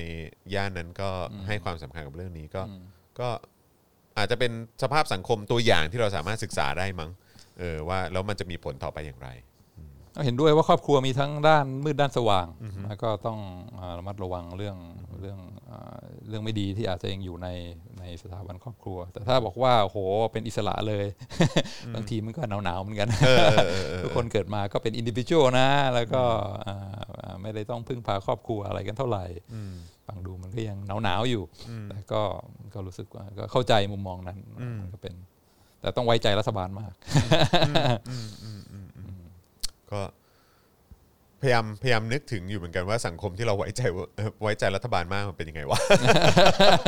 เพราะว่าแบบอันนี้ผมพูดตรงๆว่าคือโดยเฉพาะในเจ็ดปีที่ผ่านมา เจ็ดถึงแปด ปีที่ผ่านมาผมไม่เคยไว้ใจรัฐบาลนี้แม้แต่วันเดียวแม้แต่วันเดียวผมไม่ได้ไว้ใจเลยคือแล้วไม่ได้บอกว่ารัฐบาลก่อนหน้านั้นผมไว้ใจนะคือผมไม่ได้ไว้ใจอยู่แล้วแต่คือแบบว่าแค่แบบเออแบบคือไม่ได้ไม่ได้มีความรู้สึกไว้ใจในผู้มีอำนาจประเทศนี้เลยเอาแบบอเมริกาดีกว่านะใช่ก็เลยก็เลยพยายามคิดอยู่หรือว่ามันอาจจะต้องเป็นแบบทีละสเต็ปไปหรือเปล่าผมก็ไม่รู้เหมือนกันเออวิวัฒนาการมันคงต้องใช้เวลาเออการเรียนรู้มันก็มีแบบเรียนรู้เป็นขั้นเป็นตอนเออก็เราอยู่ที่ประมาณนี้เรากำลังจะเข้าสู่สเต็ปต่อไปเออคือแบบอยู่ดีๆจะไปถึงแบบจุดพีคเลยก็คงลำบากเลยมันก็คงมีเส้นทางที่เราต้องเดินทางกันสรุปเลยยอดก็หวังเป็นอย่างยิ่งว่ามันจะเกิดขึ้นนะฮะ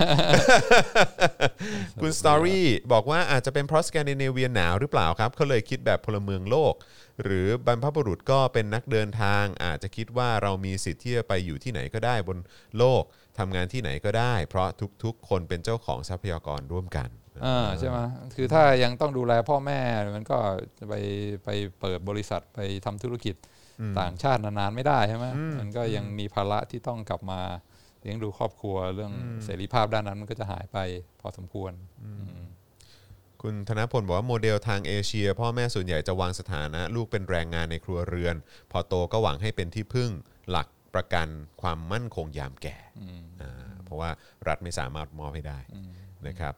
ถ้ารัฐไทยแบบนั้นสลิมจะคิดถึงทุ่งนาป่าเขา สังคมกสิกรรม อะไรแบบนี้ใช่ไหมฮะ เออก็นั่นแหละครับคุณอินบาบอกว่าผมติดใจคำว่าฉันเป็นพี่แกพ่อแกนะแกนะเวลาเถียงอะไรไม่ได้ใช้อะไรนะวัยวุฒิมาปรามใช่ไหมฮะเออพี่มีความเห็นยังไงครับครับผมใช่ไหมก็ครอบครัวก็บอกว่าเป็นสถาบันหลักที่สำคัญแต่ว่าค่านิยมอะไรที่มันตกสมัยแล้วก็ความดาร์กความมืดในครอบครัวมีเยอะซึ่งก็เข้าใจยิ่งถ้าเป็นสังคมที่มีเรียกว่าอะไร immigration ผู้ย้ายถิ่นเข้ามาเยอะใช่ไหมจากสังคมที่มีต่างวัฒนธรรมความเชื่อเรื่องสิทธิของผู้หญิงความเชื่อเรื่องสิทธิของเด็กอะไรมันมันไม่เหมือนกันใช่ไหมพอเข้ามาถ้าสมมติมีอะไรอยู่ในครอบครัวซึ่งสังคมไม่รู้ปลูกฝังเขามีแนวทางอะไรกันในครอบครัวที่สังคมรับไม่ได้เขาบอกเออเฮ้ยอันนี้ไม่ได้ว่ะเพราะฉะนั้นก็เปิดมาซะเวลาอะไรก็ออกมาแบกกันในสังคมรัฐบาลเป็นผู้ดูแลเคยเคยมีนักเรียนสวีเดนอยู่ที่เข้ามาเรียนตอนตอนสอนอยู่เอทีพอเล่าเรื่องนี้เขาฟังเขาเออใช่ใช่เข้าใจอย่างนักเรียนสวีเดนเนี่ยเวลาทะเลาะกับเพื่อนโดนใครบูลลี่รังแกเนี่ยก็จะไปบอกครูทันทีแต่เขาบอกว่าพวกลูกของของอิมิเกรนท์ที่มาเนี่ยเวลาโดนใครบูลลี่หรือมีปัญหาอะไรที่โรงเรียนเนี่ย กลับไปบอกพ่อแม่อ๋อนักเรียนคนละแบบกันไปบอกพ่อแม่มั้ยว่าพ่อแม่เกี่ยวอะไรกับเรื่องนี้เนี่ยเออทำไมไม่บอกครูก็ครูเป็นเป็น authority ที่นั่นเออก็แบบบอกครูสิอ่าเป็นตัวแทนของรัฐใช่มั้ยโดนแกล้งก็ไปหาครูครูก็จัดการให้ไปบอกพ่อแม่สมัยว่าพ่อแม่เกี่ยวอะไรไม่เก็ทไม่เข้าใจเออว่ะแต่ว่าอิมิเกรนต์นี่ยังยังรู้สึกว่ายังมีอะไรต้องให้ครอบครัวจัดการให้ให้ครอบครัวมาคุยกับคุณครูมาอะไรแบบนี้เออใช่เออนะครับโอ้นี่สนุกจังนะครับวันนี้เราไปหลายเรื่องเลยนะเนี่ยใครคือใครจะไปเชื่อว่าไอ้การคุยของเราไปเรื่อยๆนี่คือจะแบบแตะประเด็นได้เยอะแยะมากมายขนาดนี้ดีที่ไม่ได้ตีกรอบไว้ใช่ไหมใช่ครับใช่ครับใช่ครับนะฮะเออวันนี้วันนี้ถ้าถ้าถ้าเอาตรงๆนี่ผมแบบว่างานเบากับวิก่อนนะฮะงานเบากับวิก่อนๆครับนะฮะวันนี้ก็ยังแบบว่าโอ้แหมนะครับไม่ต้องใช้เวลาคบคิดมากจนเกินไปนะฮะตอนวีคก่อนๆนี่คือกูจะตอบไงดีเนี่ยคือถ้าถ้าเข้าเรื่องหนังเนี่ยจะมีความไหลลื่นอ๋อไหลลื่นนะฮะไหลลื่นครับเออนะครับคุณไมเคิลบอกว่าคำพูดของ Rambo พอเป็นบทสรุปได้นะครับว่าเรารักประเทศชาติของเราแต่ประเทศของเรา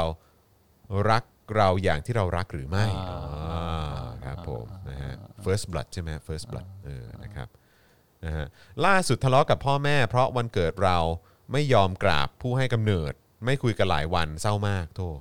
คุณแคสบอกมานะครับจริงเหรอเนี่ยขนาดนั้นเลยเหรอเออนะครับก็ทัศนคติไม่เหมือนกันครับเออนะฮะ evolution ไม่ได้ครับเพราะประเทศนี้ห้ามพัฒนาเออครับผมนะฮะก็ขอบคุณทุกท่านนะครับที่เข้ามาให้กำลังใจใช่แล้วก็เติมพลังให้ด้วยนะครับอาจารย์วินัยสั่นกระดิ่งนะฮะช่วงท้ายรายการหน่อยนะครับนะครับเติมพลังเข้ามานะครับทางบัญชีกสิกรไทยครับศูนย์ หก เก้า แปด เก้า เจ็ด ห้า ห้า สาม เก้าหรือสแกน คิว อาร์ Code ก็ได้นะครับช่วยกันเติมพลังชีวิตให้กับพวกเราหน่อยนะครับเผื่อจะมีครั้งหน้าจะได้มาคุยอะไรนะ consumerism กับเออ materialism เออนี่สงสัยต้องต้องพิมพ์ต้องพิมพ์ฝากไว้ในใน ไลน์ มั้ยบอกว่าวิไปดูอันนี้มาด้วยนะเรื่องอะไรวัตถุนิยมกับบริโภคนิยมมันต่างกันอย่างไรคือฟังแว็บแรกเนี่ยบางทีเราไม่ได้เราไม่ได้เราไม่ได้นิยมวัตถุแต่เรานิยมพวก experience อ่า service มากกว่าอ๋อเออคือไม่ได้จำเป็นต้องเป็นวัตถุก็ได้เป็นประสบการณ์อะไรแบบนี้ก็ได้มันก็ไม่ใช่ materialism ใช่มันก็เป็น consumerism อย่างหนึ่งก็คือการบริโภคแล้วก็บริโภคประสบการณ์บริโภคบริการแต่ว่าไม่ได้บริโภควัตถุเสมอไปไม่รู้เกี่ยวป่ะเออเดี๋ยวขอกลับไปทำเพื่อความชัวร์เพื่อความชัวร์เดี๋ยวจัดให้ครับเดี๋ยวจัดให้นะครับเอ่อดูคนเป็นแฟน Lambo เยอะจริงๆเนี่ยพอพูด Lambo ปุ๊บนี่เล่ามาเป็นฉากเลยหรือว่าเล่าพล็อตเล่าเรื่องอะไรต่างๆแบบเบื้องต้นให้อะไรเงี้ยนี่พูดถึงภาคสองกันแล้วนะฮะเดโมกราฟิกของของคนฟัง The Topic เนี่ยรุ่นไหนวะเพราะว่าตอนตอนสอนอยู่ที่วิทยาลัยเนี่ยจะยกตัวอย่างหนังอะไรบางทีเล่าเรื่อง Armageddon เนี่ยไม่มีใครรู้จักเลยแบบเฮ้ยอะไรวะ Bruce Willis เฮ้ยล่ะแบบอะไรอามาเกดอะไรเรากลับไปดูอ่าปีหนึ่งพันเก้าร้อยเก้าสิบเท่าไหร่เออใช่ใช่ใช่ใช่ไม่ก็หลายคนหลายคนที่ที่ผมรู้จักแล้วก็แบบว่าเออแบบบางทีแบบทักทายกันเข้ามาเนี่ยก็ถามว่าเออตอนนี้เออเกิดปีอะไรเหรอครับบางคนก็เกิดปีสี่สิบสามอะไรแบบนี้เราก็โอ้อืมกูสองสิบแปดนะอะไรอย่างเงี้ยโอ้โหแต่มาคุยเรื่อง Lambo เรื่องอะไรได้แสดงว่าเป็นครับผมหรือว่าชอบชอบดูหนังแบบวินเทจอะไรอย่างเงี้ยแหละฮะนี่นี่นี่ถึงขั้นบอกว่าหนัง Lambo นี่เป็นหนังวินเทจนะฮะเออครับผมแล้วหาดูยากนะหนังพวกเนี้ยบางทีอ่ะอยากดูใน Apple ดูในสตรีมมิ่งพวกนี้ไม่มีคือถ้าต้องดูต้องไปดูพวกพวก Amazon ของ Amazon นี่หนังเยอะแต่ว่ามันชอบแบบไม่ไม่เปิดให้เราดูในประเทศไทยอ่ะเหมือนคนละโลเคชั่นคนละอะไรอย่างงี้กันก็เลยดูไม่ได้โคตรเซ็งเลย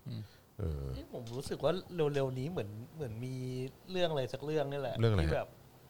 มีประมาณ สามถึงสี่ ภาคแล้วก็มาครบทุกภาคเลยอะไรเงี้ยอ๋อใช่แต่ว่าก็แบบมันก็จะไม่ได้หนังเก่าขนาดนั้นไงเต็มที่ที่มันมีก็จะมี Godfather อะไรอย่างเงี้ยเออแต่หนังแบบยุคๆนั้นน่ะเออแบบมันไม่ค่อยมีนะหนังเก่าๆหน่อยอะไรอย่างเงี้ยเออแบบว่าหายากหามันหายากครับหายากแล้วก็เดินเข้าไปใน Power Buy บอกเครื่องเล่น ดี วี ดี เนี่ยแบบคนขายมองหน้าก็เลิกลักใช่วันก่อนเนี่ยผมพยายามหาเครื่องเล่น ดี วี ดี ที่มันอาจจะเล่นหรือแบบซื้อแยกก็ได้นะเครื่องนึงเป็น ดี วี ดี ซึ่งเล่นได้แบบเล่นแผ่นแผ่นจริงแผ่นปลอมหรือว่าแบบแผ่นแบบนอก เอ่อ เขาเรียกว่าอะไรนะ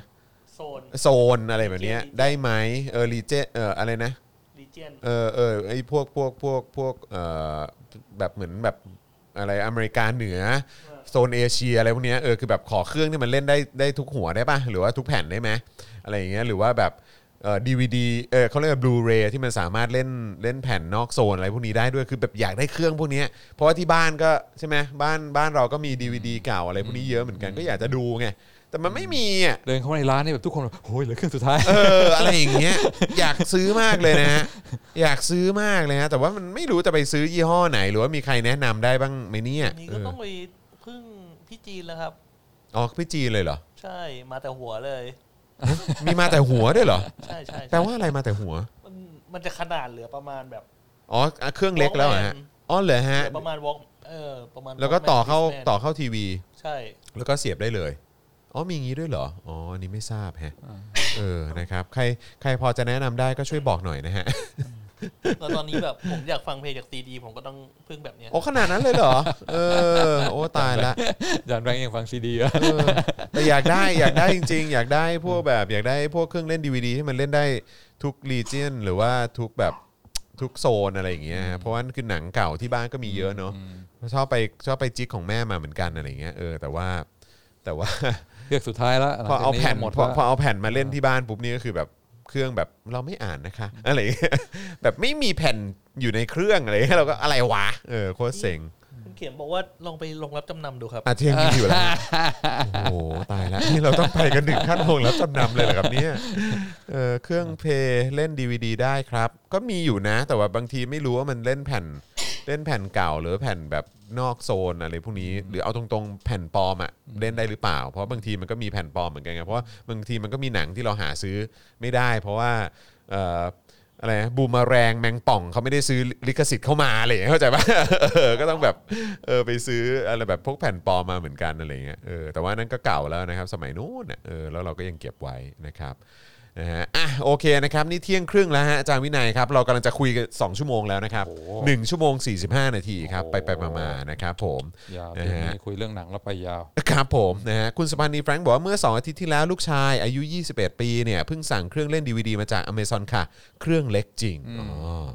ครับผม พี เอส ทรี เล่นได้แบบไม่เลือกแผ่นครับเฮ้ยจริงป่ะ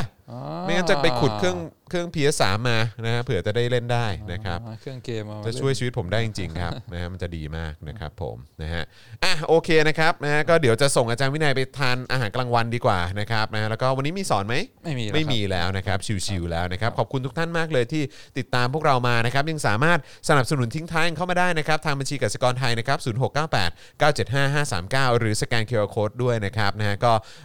สัปดาห์นี้นะครับแล้วก็เดี๋ยวเราจะเว้นกันหนึ่งสัปดาห์นะครับกว่าจะกลับมาเจออาจารย์วินัยอีกทีเนี่ยก็จะเป็นสัปดาห์ถัดไปนะครับเพราะวีคหน้าอ่าใช่ครับวีคหน้าเนี่ยก็จะเป็นคิวของพี่แขกธรรมการนั่นเองนะครับเพราะฉะนั้นใครคิดถึงอาจารย์วินัยก็เติมพลังเข้ามาได้เลยนะครับนะทิ้งท้ายตอนช่วงท้ายรายการนะครับ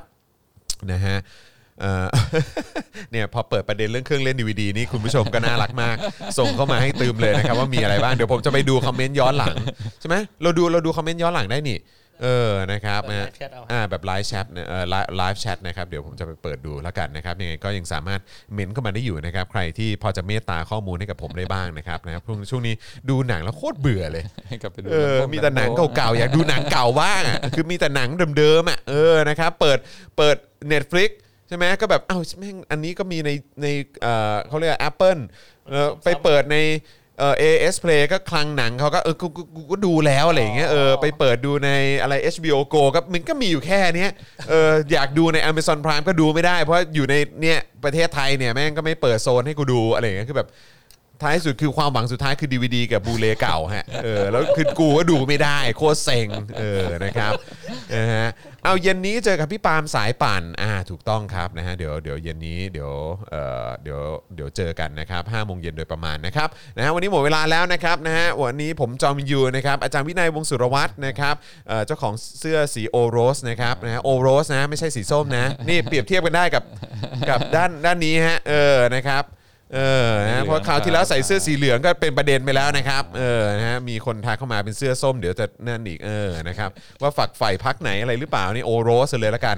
นะครับนะฮะโอเคนะครับวันนี้ขอบคุณทุกท่านมากเลยนะครับนะที่สนับสนุนพวกเราแล้วก็ติดตามพวกเรานะครับอย่าลืมแชร์กันด้วยนะครับกดไลค์กดแชร์กันด้วยนะครับแล้วเดี๋ยวจะกลับมาเจอกับอาจารย์วินัยในวีคถัดไปหลังจากสัปดาห์หน้านะครับผมนะวันนี้เราสามคนลาไปก่อนนะครับผมจอมอยู่สตูเป๊ะอาจารย์วินัยวงศ์สุรวัตรแล้วก็อาจารย์แบงค์มองบนถอนใจไปพลางๆนะครับวันนี้เราลาไปก่อนสวัสดีครับบ๊ายบายครับ Daily Topics กับจอห์นวินยู